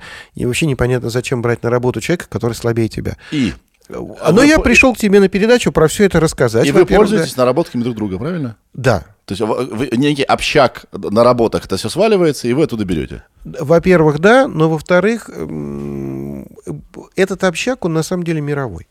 Ага. То есть э, у нас есть там группа исследователей, у которых основной KPI публикации. Вот они делают научные публикации вот с исходным кодом, где угодно, просто в мир туда. Того, что Мы- вы придумали там в Яндексе? Да. И, ну и также все остальные Вы поступают. обалдели, вы тратите столько денег, чтобы Слушай, это всем все, дать? это все так поступают. Никому... Что? В нашем мире, в компьютер-сайенс, все Ребята. так поступают. Абсолютно все. Ребята, и благодаря такие- этому у нас такое развитие идет, и такой прогресс идет. Вы что, как, как это? Вы столько денег тратите, чтобы что-то сделать, и потом такие, а, все пользуйтесь. Да. Ну, т- смотри, ты же про любое... одобряю. Ладно, я просто жадный. это в этом есть какая-то своя, знаешь, прагматика, потому что благодаря этому мы развиваемся, благодаря этому мы все существуем. И, то есть, смотри, как есть какие-то базовые алгоритмы научные, которые выкладываются в открытый доступ или публикации, есть какие-то инженерные трюки и решения, которые чуть более закрыты, но не полностью. Про них все равно рассказывают наружу. Просто понимаешь, какая штука? В нашей области настолько важен темп, скорость, скорость всех этих внедрений, что когда ты рассказал, как это у тебя работает, э, ну, для других это уже часто поздно. М. Потому что пока ты это прочитаешь, пока ты это реализуешь, у тех уже по-другому. И э, Вы всегда на шаг впереди. не всегда, но иногда да. Не Да. всегда, но иногда да. И это, кстати, очень важный момент. Когда говорят, насколько вот те лучше по качеству, чем вы работаете, насколько у них лучше сервис, а там, а если у вас алгоритмы, которых нет у тех или еще что-нибудь. Мне кажется, что в современном мире правильная метрика — это месяцы. То есть на сколько месяцев вы отстаете или на сколько месяцев вы впереди. Обычно так. Да. Потому что ты всегда демонстрируешь качество, которое лучше, чем у, у там самого ли- лидера в мире было сколько-то времени назад. То есть вопрос вот с месяца отставания, не разрыв даже в текущем качестве, а вопрос месяца отставания. Вернемся к тележке. Я в шедевре. Так, Шедевре. Что писать? А, вернее, как, а, какая задача? не знаю, садовая тележка с двумя колесами. А в чем тут прикол? Садовая тележка с двумя... Я чемпион мира по медленному печатанию. А, Колесами. Сгенерировать. И пока А можем продолжать. Пока она 40 будет секунд, генерировать. 40 может секунд просит, да. Там, кстати, появилась вкладка видео, я не видел. Такое, Ну, оно такое. такое галлюциногенное. Да. Но мне нравится. В этом что-то есть. Новое, это новое искусство. Новое искусство. Многие видят в этом э, красоту. Хорошо. Значит, э, у нас уже сколько... Ир, привет. Ты поспеваешь за темпом нашего общения? Да, я тут уже тоже садовую тележку выводила в один э, Ещё как у год. тебя И как у тебя? Мне прис- э, два колеса очень увеличенных, и все. Ну, скорее всего, это тележка, но очень э, точечно. Я написала вид сбоку, какое-то колесо мне вообще машинное прислали. Ну, Погоди, короче, а ты можешь скриншот сделать сейчас? Могу. Сделать, можно мы сделаем исключение? У нас все-таки камеры стоят, и у нас все-таки, хоть мы это как радиопередачу подаем, да, У этого есть видеоверсия, вот. Поэтому давайте покажем. Ир. Ну, тут же понимаешь, какая штука? Мы же не это. У нас. э, Мы же расскажем- Елки-палки! Это что за, это что за э, вуду? Так, Ир, э, Валь, ты тоже генерировал, да? Что у тебя там получилось? С тремя колесами? А где ты генерировал? В шедевре? У меня четыре тележки, и у всех у них четыре колеса. У каждой. Это, я же попросил, Я тебе отправила. а вот Ира прислала. И понимаешь как? И это будет с любыми. С Ира, а что любыми- ты мне, что, что ты мне прислала? Что это такое? Что? Вот моя генерация. У тебя просто одно колесо. Ну крупно. вот я тебе говорю, то, что мне прислали. Там одно колесо, и вдалеке еще одно, видишь? Вот все, все, что Ире нарисовали. Просто колесо. Классное, кстати, колесо. Вообще огонь. Да. А почему так? Объясни мне. А, Это как раз из-за отсутствия модели мира. Погоди. Да, да, говори, говори сейчас, я, я, я сейчас победю это. Прости, прости но, да. У меня есть одна идея. Я, видимо, потерял тебя до конца этого выпуска. и Дальше могу вести монолог. Я хочу обратиться ко всем нашим э, слушателям, которые слушают этот подкаст в аудиорежиме, что поиграйтесь с генеративными сервисами, с нашим шедевром, он просто очень супер доступен, зашли в шедевром и давайте. Со всеми остальными. Это, правда, очень интересно. Попробуйте сложные задания для всяких нейронных сетей и посмотрите, вы поймете их возможности, их ограничения, потому что периодически ты впечатляешься невероятной крутостью результата, и периодически ты поражаешься неверо- невозможностью сделать что-то супер примитивное. И разница как раз лежит вот в этой модели мира. А, Как работает нейронная сеть, которая генерирует изображение? Ну, то есть мы на самом деле до конца непонятно, на что там, на какие признаки внутри смотрят, но, грубо говоря, они очень она изучает какие-то зависимости, понимает, как должны выглядеть какие-то сочетания пикселей, какие-то вот какие-то объекты, там их расположение друг относительно друга, но постоянно путается и э, отсутствие такого четкого, то есть возможности накидать вначале, как мы в голове можем это сделать, накидать вначале какой-то эскиз, какую-то простенькую схему, а дальше дорисовывать на нее детали, вот так она не может. А почему именно с тележкой она вот дает промах? Смотри, я э, написал Да двухколесная садовая тележка. Ну, не только, быть? ты можешь там, не знаю, там вот как э, мы там... И из- один хрен, истории. все с четырьмя колесами. Человек, человек, который показывает три пальца, там, стеллаж с семью полками. Вот, ну, вот Ну, любое... ведь это же элементарно. Да, но нет. Она не умеет считать. Это нейронная сеть не умеет считать. Нейронная сеть, которая Ребят, генерирует конечно, нейросеть, изображение, на- нейросеть нас не заменит. Они не считать не умеет умеют. да. считать. Ты смотри, тут, тут очень важно. Есть нейронные сети, которые умеют, э, ну, например, там какую-то невероятно сложную математику и решают какие-то сложные вещи. Это относительно недавно появилось. Это там мы- Microsoft про это заявил с OpenAI, там вот такой Называется проект. Ну, в общем, я еще не пробовал, не знаю, насколько это получается, но вроде они туда запихивают и математику тоже. Хотя обычно математика как, как внешний модуль какой-то используется. Но нейронная сеть, которая может в математику, и нейронная сеть, которая может там нарисовать чего-нибудь, это две разные нейронные сети, и та, которая рисует, она не умеет считать. Да, с точки зрения человека, это такая нелепость. Это же как бы как ты? Если ты умеешь считать, значит, ты умеешь рисовать точно. А да, ну потому что у нас, вот, да, э, у нас это про дети учатся довольно рано. Но ребенок что же, он когда рисует пальцы у какого-нибудь существа, он в какой-то момент их пересчитывает. Да, он не а пока понимает, ребенок да. не научился считать, он там нарисует и какое-то случайное количество. Прикол, прикол. Итак, значит, появится, э, появятся многомодальные модели, у которых, у которых будет понимание, которым будут уметь считать вещи. И э, у них будет понимание картины мира, а, значит, модули расширения человека. А теперь с точки зрения закона. Так. Вот иногда я понимаю, что все движется к тому, что нейросети станут всем, везде. И маркировать сделано с использованием нейросети будет тупо. Ну как бы зачем? Но и вот сейчас, в этом году, мне иногда хочется, очень хочется, я листая, скажем, ленту соцсети, вижу картинку. И я такой, а это по-настоящему? Или нет? Мне хочется обязательно знать, чтобы было написано там штамп AI. И а, нормальные творцы всегда пишут хэштеги или там просто подписывают, да, что это вот сгенерено. Короче, я к чему веду? Будет ли и возможно ли маркировка контента? Я думаю, что возможно.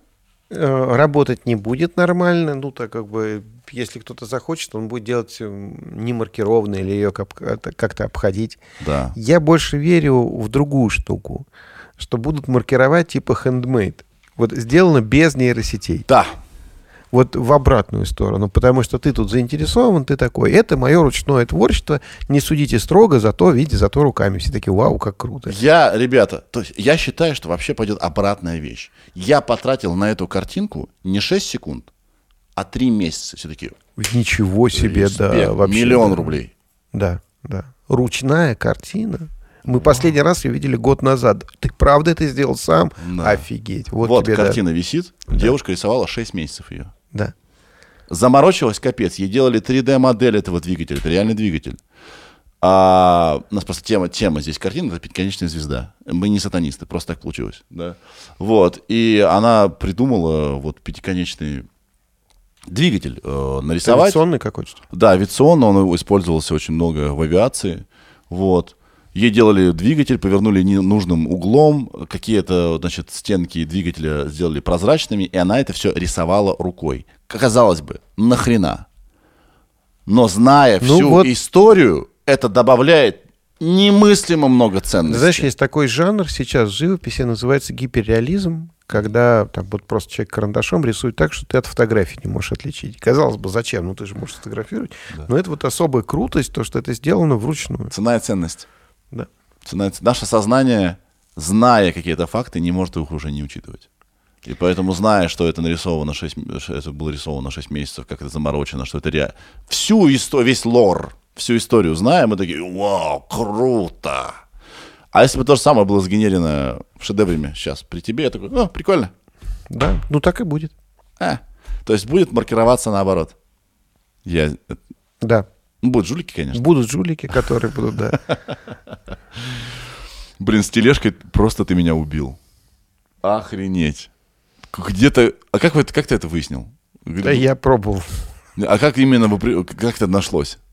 Как? Ну, я, я как-то задался целью, мне зачем-то нужно было сгенерировать двухколесную тележку, и я не осилил. Обалдеть. Вообще. Причем пере- периодически, знаешь как, периодически ты наоборот нарываешься на, на- на противоположную историю. Ну, как-то у нас есть в Яндексе такая группа дата-журналистов, которые делают периодически, ну, какие-то всякие интересные там исследования, Да. что нравится людям, там какие-то вещи. Ну, и иногда делают что-то для себя. И э, что-то про сотрудников Яндекса сотрудникам Яндекса. И у нас можно, ну, во многих компаниях, наверное, так можно, попросить тебе на стол принесут цветы, которые тебе нравятся. Ну, в горшках поставить, чтобы у тебя росли. И они, значит, посчитали, сколько каких цветов на столе у какого сотрудника. И когда нужно было это проиллюстрировать, они, значит, ну, как бы, как обычно, ты идешь в интернет, куда ты ищешь какие-то картинки цветов, но что-то не то, пошли в шедевром, сгенерировали, и получилось идеально сразу. То есть он сгенерировал цветы классные, ровно те, которые нужно, вот прям идеально по качеству, не отличишь от фотографии, лучше, чем ты сходу можешь найти в интернете. Все, забрали, пожалуйста. И, и заодно, понимаешь, и заодно там нет никаких проблем, там не нужно искать, где, куда на фотостоке деньги заплатить, потому что вот оно очищенное, готовое, бери, используй. Никаких проблем с правами. Классно же, классно. И люди чем дальше, тем больше используют. И есть много случаев, когда это, правда, работает идеально. Есть ограничения, есть места, где работает просто идеально. Я, а я прогнозирую, что будет какой-то замес. а, в разных странах свой по-разному, связанный с законодательством и э, э, результатом работы нейросетей в плане творчества, точно. Потому что все так быстро развелось, все таки оп, стоп, давайте-ка разберемся. Потому что авторские права все-таки существуют, многие люди на них живут, да, а нейросети, они учатся на всем, что нарисовано в мире, и иногда копируют, не иногда, а всегда копируют, Как и люди. как и люди. Ох, да. Надо, надо сказать, что нейросеть не создает э, никогда точную копию. Все, что генерируется нейросетью, оно, ну, как бы, это не, не копия.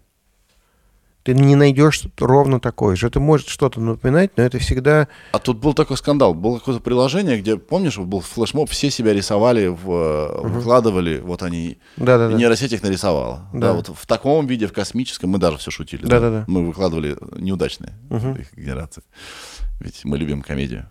Вот. И это приложение иногда ставило подпись авторов, с чьих, на чьих работах она училась. И авторы были просто, мягко говоря, Ну, могла поставить, да. Ну, потому что, как бы, это закономерность. Если она рисует в таком стиле, она, значит, Полу- подражая, подписывает. да, получается, она все-таки прям вот кусками берет. Нет, ну она же, же кусками берет. Она, грубо говоря, вот смотри, предположим, они, ну, гру- грубо говоря, вот привели человека какого-то, сказали, смотри картины, и показали тысячу картин одного художника. Вот, а потом говорят, нарисуй так же, как он, там, не знаю, подсолнух. И он такой может начать так. Во-первых, нужно внизу роспись. Там везде было. Там все было по-разному, Да, но он- роспись внизу была всегда. Да. и он очень много использует голубой краски. Да. И он, значит, я бо- побольше возьму э, этого цвета. да. Ну, Да. то есть роспись это такой же, такой же элемент, как э, такая же закономерность. То есть вот мой вопрос. А, не все же понимают, как именно работает нейросеть. Я, допустим, не точно до конца не понимаю. И, кстати говоря, разработчики... Да ладно, я думаю, вообще все понимают, но Не-не, не все. Ну, хорошо, да. точно, почему она делает то или иное. Потому что, с чего мы начали с тобой, да? Есть, э, значит, алгоритм машинного обучения, они довольно сложные, потому что они в голове уже не укладываются. Есть нейросети, которые еще сложнее, и так далее. И э, точно, что там под капотом, сложно разобраться, вот прямо точно. И поэтому мне казалось, что она берет уж готовое и с готовым работает. Нет, Нет? нет, не так. Она подражает. Ну, смотри, есть... э, есть много разных способов генерации чего угодно. Вот там то, как сейчас генерируется, то, как сейчас генерируются картинки, так называемые диффузионные модели, их довольно сложно рассказывать на пальцах. Но давай тебе расскажу один из способов, который много где используется, и он супер простой в объяснении. Вот, предположим, не знаю, возьмем не знаю, генерацию музыки, например. Задача сгенерировать музыку. А, Сделаем следующее. Мы, нам в машинном обучении всегда нужно понимать, у нас получается то, что мы хотели или нет. Мы движемся в нужную сторону, нет. Мы же, помнишь, мы подбираем параметры формулы, и нам Да. нужно понимать, в ту сторону или нет. Вот как ты Извини, можешь... ты можешь на себя чуть-чуть микрофон сделать? Ага. Во, да, да. Как ты можешь это делать, если ты хочешь сгенерировать вообще что-то новое? Как? Каждый раз человеком оценивать очень дорого. Сделаем следующую схему. Берем музыкальное произведение, с помощью нейросети сжимаем ее в очень компактное представление, ну, некий набор чисел, а потом другой нейросетью из этого компактного набора чисел пытаемся восстановить исходное произведение. Цель – сделать в конце то, что было в начале. Да. Важно следующее. Вот это промежуточное состояние, оно должно быть настолько маленькое, чтобы в него гарантированно со всеми там способами сжатия, архивирования и все остального не влезло, чтобы туда не помещалось ну, вот весь объем информации, который хранится в исходном произведении. И делаем это не для одного музыкального произведения. Ну, например, мы так решаем научить нейросеть писать классическую музыку или там в стиле какого-то композитора. И берем тысячу произведений композитора, сжимаем их вот в это компактное представление, а потом разжимаем. Нейросеть, которая сжимает, которая разжимает, это всегда э, одни и те же нейросети для любых музыкальных произведений. Индивидуально получается только это среднее представление. Сделали. Не идеально, но как-то работает. У нас в конце получается что-то близкое к тому, что было в начале. А теперь смотри, что делаем. Теперь мы берем вот это среднее состояние и задаем его случайным образом. Просто случайный набор чисел. И нейросеть из этого восстанавливает как бы произведение, только оно несуществующее. Да. У нас в результате обучения что происходит? Нейросеть запоминает какие-то закономерности, которые были э, в музыке, и она вот в себя помещает знание закономерностей, а в середину только индивидуальное, то, что не относится ну, вот к общему. И мы, создавая вот это случайное представление, получаем из этого новый вариант.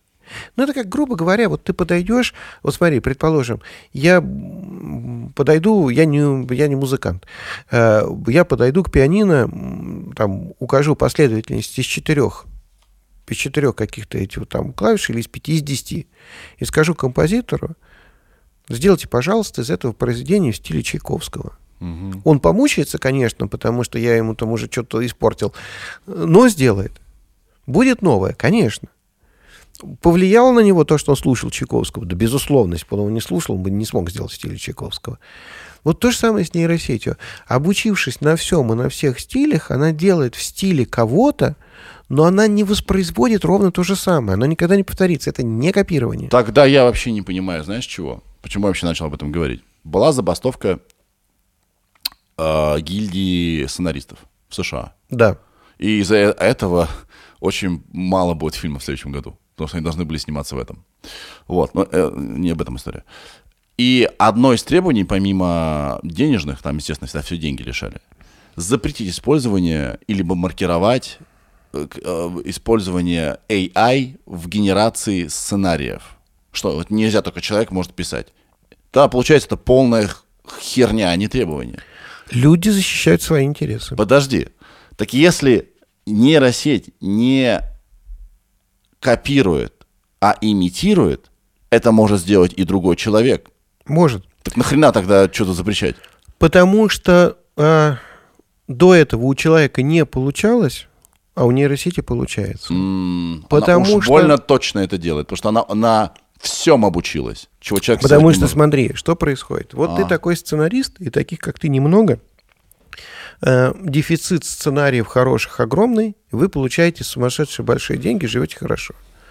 Тут бах, появляется какая-то технология, где теперь появляется еще тысяча человек, которые могут э, написать сценарий не хуже тебя, используя нейросеть. Ты такой, «Н- нет. Но это обесценивает мой труд. Да. Я хочу, ну, кстати, как, это же что, это нет, я буду с этим бороться, ну, категорически, сопротивляться вот этому. И вот это все. Ну, то есть люди защищают свою вот Уникальность. своего дохода, уникальность, да. Да.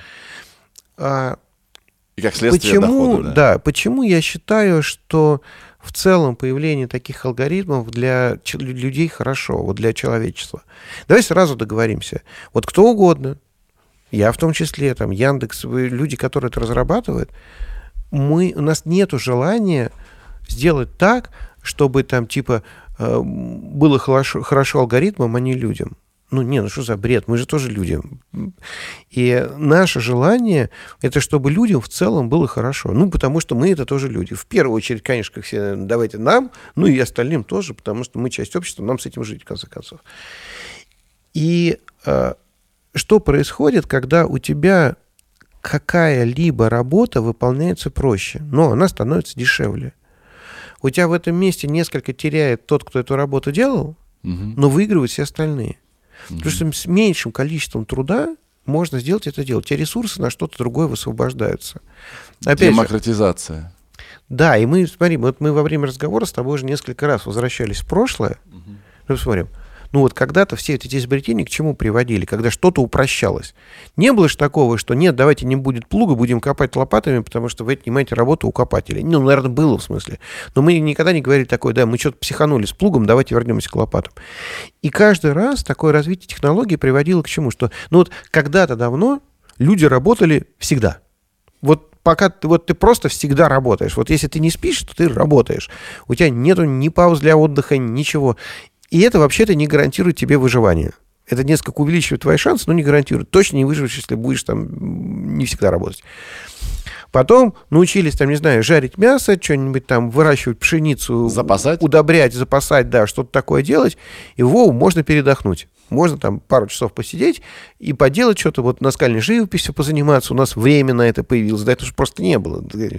Язык поизобретать. Ну, вот какое-то творчество. Проходит время, и появляется, с ума сойти, выходной день. У людей появляется выходной день. Мало того, что теперь вроде бы все выживают, более-менее, если там друг с другом не подцапались, так еще и выходной день. Ну, круто же. Потом отпуска, второй выходной день, ра- рабочий день, который длится ну, какое-то короткое время. И если или когда, я надеюсь, что когда у нас появится третий выходной в неделю, это благодаря развитию технологий, в том числе и технологий искусственного интеллекта. Потому что мы тоже количество действий, тоже количество работы будем совершать за меньшее время. Или мы, может быть, э, позволим себе больше времени тратить на ту же самую задачу, делая ее качественнее, делая ее ну, не автоматически, Да. а делая ее творчески. То есть ресурсы высыпаются под, под то, что нам интересно. Да. Поэтому я и думаю, как бы вспоминая вот этот момент с э, забастовкой гильдии э, сценаристов, что поднимутся вопросики. Поднимутся. Поднимутся. Поднимутся. И, соответственно, вопрос к тебе.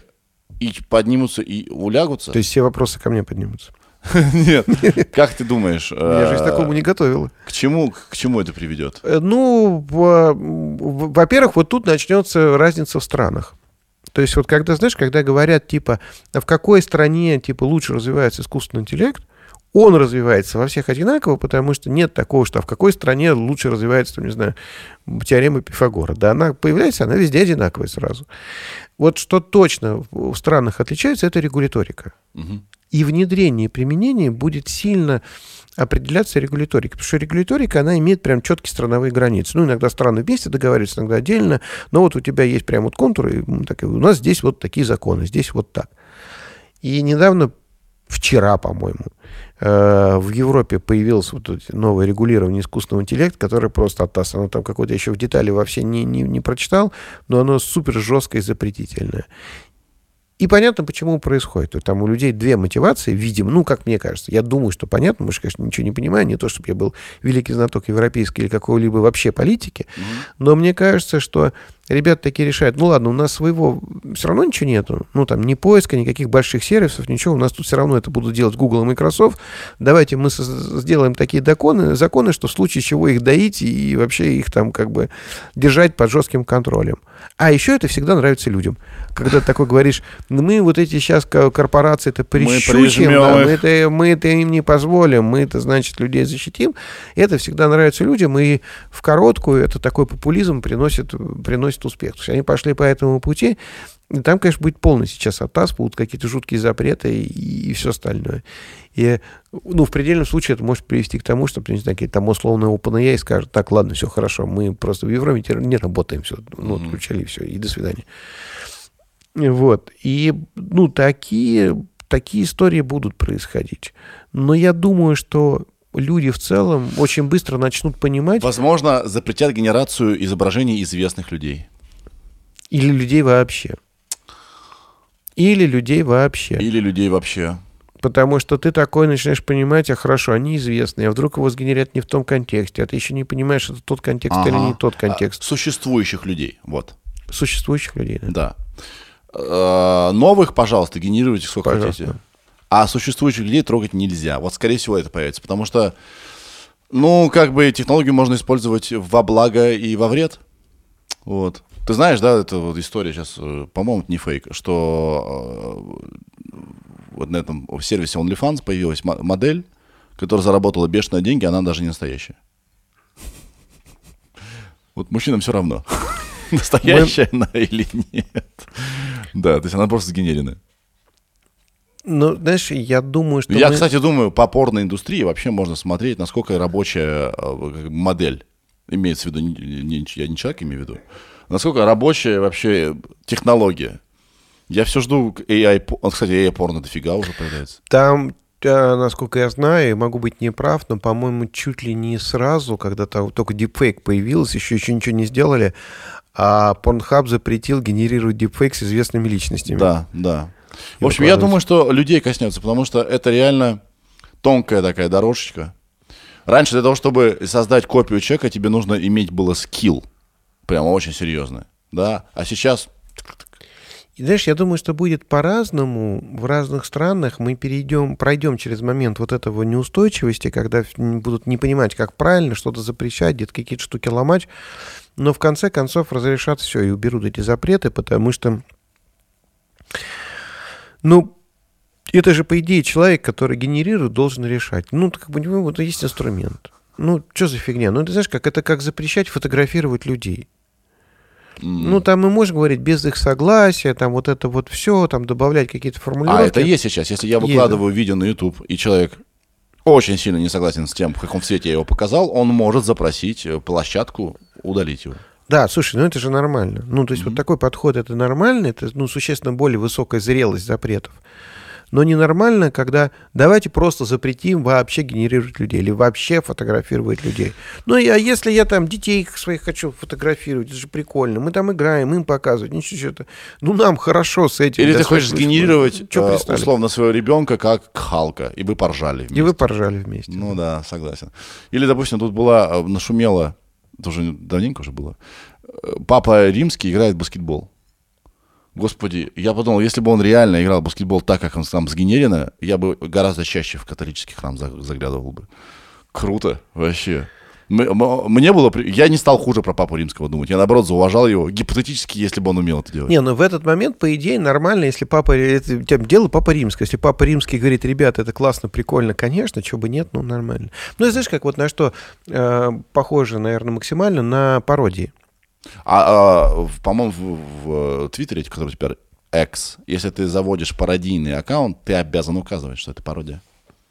Скажем, я от имени Илона Маска пишу э, твиты. Я должен указать, что я не Илон Маск. Да-да-да, но я знаешь, что имею в виду? Вот э, выходит актер и пародирует известного человека. Что допустимо, что нет. Допустимо пародировать, да, Допустимо. при условии, что, во-первых, все люди понимают, что это пародия, это очень важно. Что это ну, то юмор. есть, да, то есть ты, видимо, должен, ну, как бы, если у тебя под этим написано, как бы выглядел Папа Римский, играющий в баскетбол с точки зрения нейронной сети, окей. То есть он не играет, это явный фейк, ну, то есть про это написал, нормально. Вторая следующая вещь, и это сл- сложно очень понимать, но это обидно для человека, оскорбительно или нет. То есть если человек на это не обижается, если ему окей, значит, это хорошо. Если обижается, ну, значит, плохо. С другой стороны, знаешь, вот эта обида. э, если ты обижаешься, то проблемы, нет? Если я закон не нарушаю, почему нет? А, я почему сейчас так вот говорю, так вот таким очень категорично? А, А, то есть ты, у тебя прям такая позиция, ну, да? коми- комики сейчас страдают из-за того, что все на все обижаются. А расскажи, как сейчас вот в- там в 2000 году-то? Нормально. А в 2000 году? Да-да, ну не за это, в 2010. Сейчас 2023, и все как-то поменялось. Сейчас люди прям, мне кажется, стали супер обидчивыми. Об этом и речь. Поэтому, если вы обижаетесь, это ваши проблемы. Это ваш... Делайте с этим, что хотите. Если я, если я указал, что это Папа Римский, сгенерированный компьютером, и это не по-настоящему, и тебя это обижает, и будь ты Папа Римский, это для меня странно. То знаешь, какая штука? Вот э, ты себе можешь позволить такую позицию, а чем больше компания, тем меньше у нее шансов. Это, ну, то есть, как бы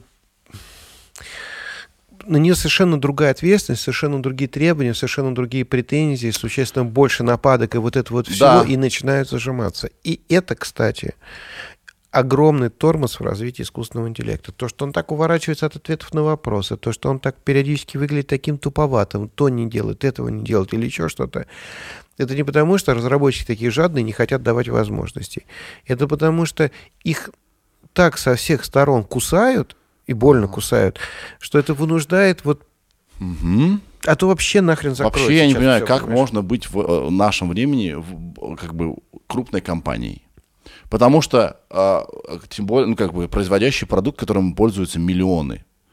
Потому что все такие легко возбудимые и э, обидчивые на все, что я не знаю, можно рехнуться вообще.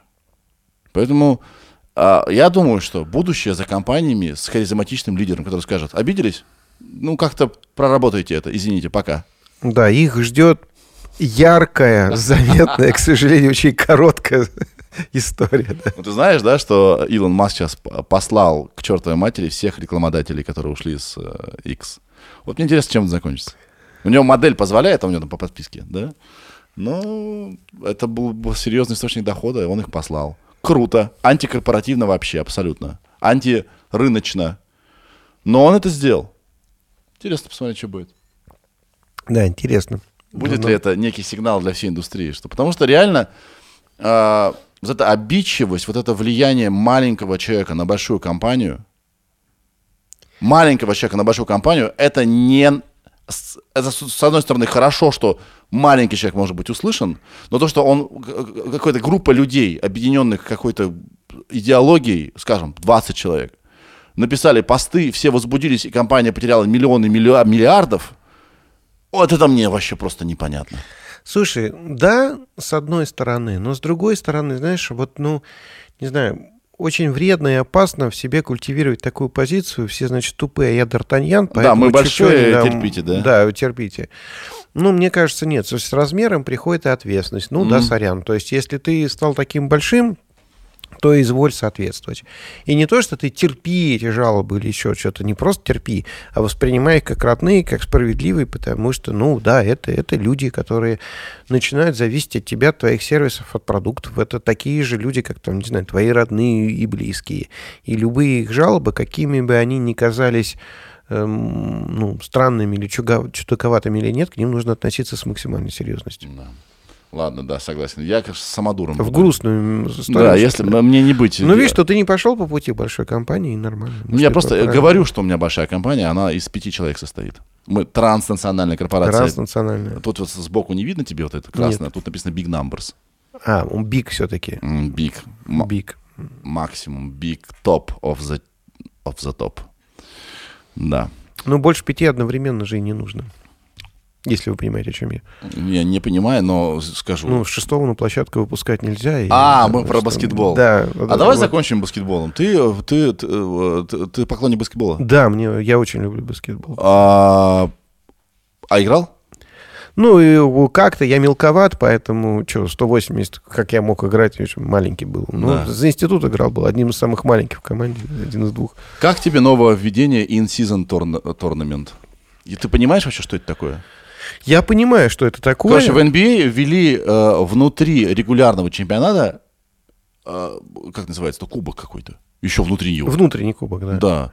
Ну, то есть все матчи идут в зачет регулярного чемпионата, но... Но если ты выиграл определенные матчи, то ты чемпион определенных матчей. Слушай, они должны были что-то делать, потому что прошлый сезон в этом плане был ну, абсолютно ужасен, да, потому что команды явно такие, мы в плей-офф будем играть, а сейчас мы просто вот просто отбываем номер. Когда постоянно там по пол команды не играет на матчах, потому что календарь плотный, и всем, в общем, все равно, что происходит в регулярке. То есть есть, грубо говоря, есть те, кто непонятно, попадут они в зону плей-офф или нет, вот они играют, есть те, которые точно не попадут, они, значит, ну, как бы им вообще все равно, вот, они борются за Беньяму. Да, то есть самое интересное, место, да. самое интересное в чемпионатах э, NBA в последнее время стали плей-офф. Плей-офф, А да. регулярка полностью отстой. Ну, просто, да, это, ну, это две разных, ну, как бы два разных, два разных турнира, два разных события. Да. И тут внутренний турнир, ну, он, он получился. Мини-плей-офф. Мини-плей-офф, да. То есть, знаешь, как, я, не- мне не показалось, хотя говорят, что вот играли как в плей-офф, мне не показалось, что играли прям как в плей-офф, но играли чуть лучше и живее, чем в регулярках. Поэтому, ну, фо- формат, мне кажется, нормальный. Классное решение с абсолютно тотально новым паркетом. То есть он был вообще по-другому оформлен. И было ощущение, что это какое-то событие. Ну, не знаю, мне было тяжело смотреть, какой-то вырви глаз прям. вот это, Абсолютно. э, Аб- Но вот это было вот. ощущение, о, что-то новое происходит. Прикол. Кто, э, значит, какая команда... Вообще странно болеть за команду, тебе не кажется? Да, мне кажется. Это абсолютно идиотизм. Э, ну, подожди, сейчас нет, мы сейчас всех тут обидим со страшной силой. Я, ну, как бы не то, что абсолютный идиотизм. Не, я но- объясню, я Да. Давным-давно, а как бы, не знаю, лет 20-30 назад, игроки играли очень долго за клубы, а клубы за игроков держались. И была некая культура. И э, культура клуба. Сейчас никаких культуры клуба особо нет. Есть просто бабки.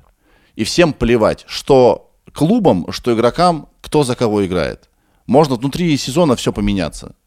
И как бы ты когда понимаешь, что это все просто бизнес, понятное дело, что там есть эго, гордость, б- борьба за еще большие деньги, если ты выиграешь, я все понимаю.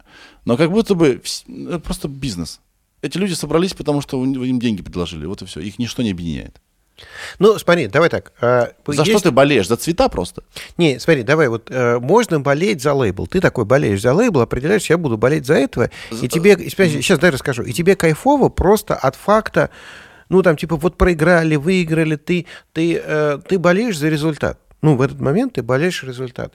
Я в баскетболе, мне нравится не только, может быть, и не столько результат, мне нравится игра. Мне нравится смотреть, как играют. Я болею, если я болею за команду, мне потому что нравится вот их стиль игры. Да. Не из-за лейбла, химия какой-то, да, вот стиль игры, то, что там происходит. За результат ты начинаешь болеть просто потому, что вот надо же, оказывается, этот стиль игры, который мне нравится, он еще и эффективнее, он побеждает других, но это же классно, это, Да. это, это огонь. Вот. И, конечно, да, и, конечно, ты болеешь за каких-то отдельных игроков, но ровно по той же причине, потому что тебе нравится вот его стиль, его манера игры. Сейчас, конечно, я, ну, я больше всего болею за Денвер, потому что, потому что бесконечно прекрасный и от, полностью от всего отличающийся Йокич, ни на что не похожий, и Он, причем, не выгоден э, NBA. он Он не выгоден NBA. Потому что есть Йокич. Это чувак из Словении, по-моему, да? Из Словении. Нет, погоди. Из Сербии. Из Сербии, из Сербии, да, из Сербии, который абсолютно не а, атлетичен. Он несколько лет назад даже говорил, что не может одного раза отжаться.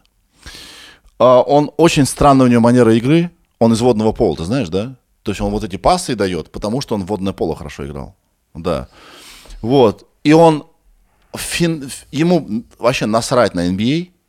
Он относится к ней как к работе. Просто приходит, доминирует, уходит. Он не, америко- не американец в смысле широкая улыбка, продавать. Мы ему, ему придумали имидж, что он шутник. Но это скорее потому, что его не понимает. Что он сделал? Шутник. Да? Он парень, который приходит на работу, э, и он очень невыгоден э, NBA, что MTV хочу сказать, NBA, потому что он не, не, не- не американский парень. Не его сложно продавать. Если завтра выйдет кроссовки от Йокича, их никто не будет покупать. Что продавать-то? Но мне кажется, какая-то аудитория будет, потому что ты в нем можешь увидеть своего. То есть у него все движения, как у обычного, ну, как он выглядит как нормальный человек. понимаешь? Да, он Не он как какой-то он вот броса- бокс Олимпа, Он а бросает как- вот отсюда. Это э, уродливейший бросок, невероятно эффективный. Он изобретательный, конечно, все такое, но, блин, он, он потрясающий. И он каждый сезон играет лучше, чем в прошлый. Но мне знаешь, что нравится? То, что вот эта его культура паса и умность в игре, она на самом деле очень сильно повлияла на его одноклубников. Почему не нравится команда? Посмотри, как они все стали Они играть. все заиграли. А Гордон, вообще, это его перерождение. Абсолютно. И, и вот это вот, то есть мне сейчас нравится команда. Причем я, я видел матчи Денвера без Йокича, это редко, но бывает. Ну, они вот они играют так же теперь. Тоже нормально играет. Они играют тоже Научились, нормально, да. так же, в таком же стиле. Он на них... Ребята ловят от этого кайф. И мне в баскетболе, когда я играл, ну, видимо, опять же, из-за отсутствия каких-то атлетичных данных и хорошего броска, мне в баскетболе больше нравился пас. И вот эта вот ситуация, когда ты можешь найти хороший пас, вывести, дать и, э, партнеру так, что у него мяч придет в нужный момент, с нужной силой рук, что ему будет супер удобно, что прям почти ничего не нужно делать, он сам потом в кольцо залетает. Вот это уже вот найти какой-то хороший ход, вот комбинация, вот этот рисунок игры, который определяется пасом, это самое то. И А а Йоки- Йокич он гений. Он как совершенная нейросеть компьютерная находит такой вариант, который кажется до смешного невозможным. Или настолько очевидным, но его никто не видел. А он увидел, что руки опускаются у соперника. Именно так. Ну, ты понимаешь, как стоп-пас в баскетболе, это же как, нельзя хлопнуть одной ладонью. У тебя в пасе всегда участвуют два человека. И вся красота начинается тогда, когда остальные ждут этого, открываются в любом месте, не думая Они о просто логике. знают, что если мяч у этого парня, и ты побежишь, он Он тебя, тебя ви- видит. Он тебя видит, да. И я играл разыгрывающего, это то- тоже каждый раз такое, что ты поворачиваешься спиной к человеку, ты вообще на него не смотришь, ты показываешь все другое, только мысленно думаешь, блин, ну там пустая зона под кольцом, войди тебя, я вижу, я жду этого момента. Я всем показываю, что я тебя не вижу, но не тебе. И каждый раз и тебе очень обидно, когда твой напарник в этот момент, то, что он такой отходит дальше, ждет, что ты сделаешь, потому что ты там стоишь и тупишь. Вот. И когда, когда начинается движение по площадке, когда люди открываются, когда люди открываются под пас в любом месте, ожидают этого, главное там вот, общем, тоже ищут эти нестандартные ходы, вот это начинается командная магия, которая в Денвере есть. И поэтому смотреть за ними, ну, невероятно интересно. Знаешь, что подумал в тему нашей беседы? Прогноз а, такой. Появятся настолько продвинутые языковые нейросети, что они будут невероятно точно, хорошо, разнообразно и по-живому поддерживать диалог. То есть одиноким людям, это как в фильме «Ши», по-моему, назывался, да? Она э, это будет просто спасение. У них, или, возможно, это еще погубит наше общество. Что у тебя будет друг, который всегда на связи, идеально тебя понимает, разделяет твои интересы, поддержит горячо бесконечно долго твою тему любимую. То есть как это у Адамса было, что одна теория утверждает, что если когда-нибудь кто-нибудь задумается о существовании Вселенной, то она исчезнет, или, что еще хуже, превратится в нечто более загадочное и непонятное. Другая теория утверждает, что это уже произошло. Я к чему? Такие помощники, ну, это, это уже есть. У нас сейчас а, одна из самых таких любящих Алису аудитории, это пожилые одинокие люди, у которых дома стоит вот эта Яндекс-станция, и они с Алисой, как с лучшей, значит, там, подругой общаются много, постоянно, и получают от этого кучу удовольствия. Вот есть об кого что-то выговорить. Да, круто. Но представляешь, это еще на ином уровне, еще более глубоко. Она может интонировать, что с шепотом говорить. Она у нее ка- картина мира еще более цельная. Она а ты знаешь, что Алиса может говорить шепотом? Серьезно? Да. Попробуй с ней поговорить шепотом, она тебе ответит шепотом. Извини, пожалуйста, иди ты. Сейчас попробуем. А, Так, заходим в Яндекс браузер. Вот он у меня. Так. Алиса, ты меня слышишь? Как же я вас ждала. Ты знала это? Та-дам! Обалдеть. Вау. Страшно жить. Отличная реакция. Чем еще займемся? А, закончим подкаст. Спасибо, Алиса. Слушай, спасибо тебе, что ты пришел. А, в конце я тебя попрошу. э, понятное дело, что вот у меня вот столько листов было, это все вот на- мы на- наприкидывали темы, о чем поговорить. Мы прошли вот столько. Это повод тебе еще раз позвать, если у тебя будет какое-нибудь в ближайшее время будущее, в будущем время появится. Но тем не менее, твое можно без прогнозов точных, твое настроение относительно прогнозов хотя бы, скажи, на ближайшие пять лет, что будет вот со, всеми, со всеми этими э, нейросетными делами? Я думаю, что будет быстрый сумасшедший рост, ну, прям бурное развитие, за которым мне даже уже очень тяжело успевать, и мне кажется, что это прям придет много молодых, бодрых ребят, они уже приходят с классными, хорошими мозгами, и они сделают э, ну, какие-то фантастические вещи, которыми мы будем пользоваться и получать от этого кучу удовольствия. Вот мой прогноз такой. Именно удовольствие будет. Да, будет куча удовольствия и кайфа. Давай, ну, я так скажу аккуратно, что в нашем мире происходит много того, чего вообще не хотелось бы, чтобы происходило, и, и- и что портит существование. И из последнего для меня, из происходящего в этом мире, то, что происходит в области технологий, именно нейросетей, это, наверное, самое кайфовое и приятное. Круто. Спасибо тебе, что пришел. С наступающим Новым годом.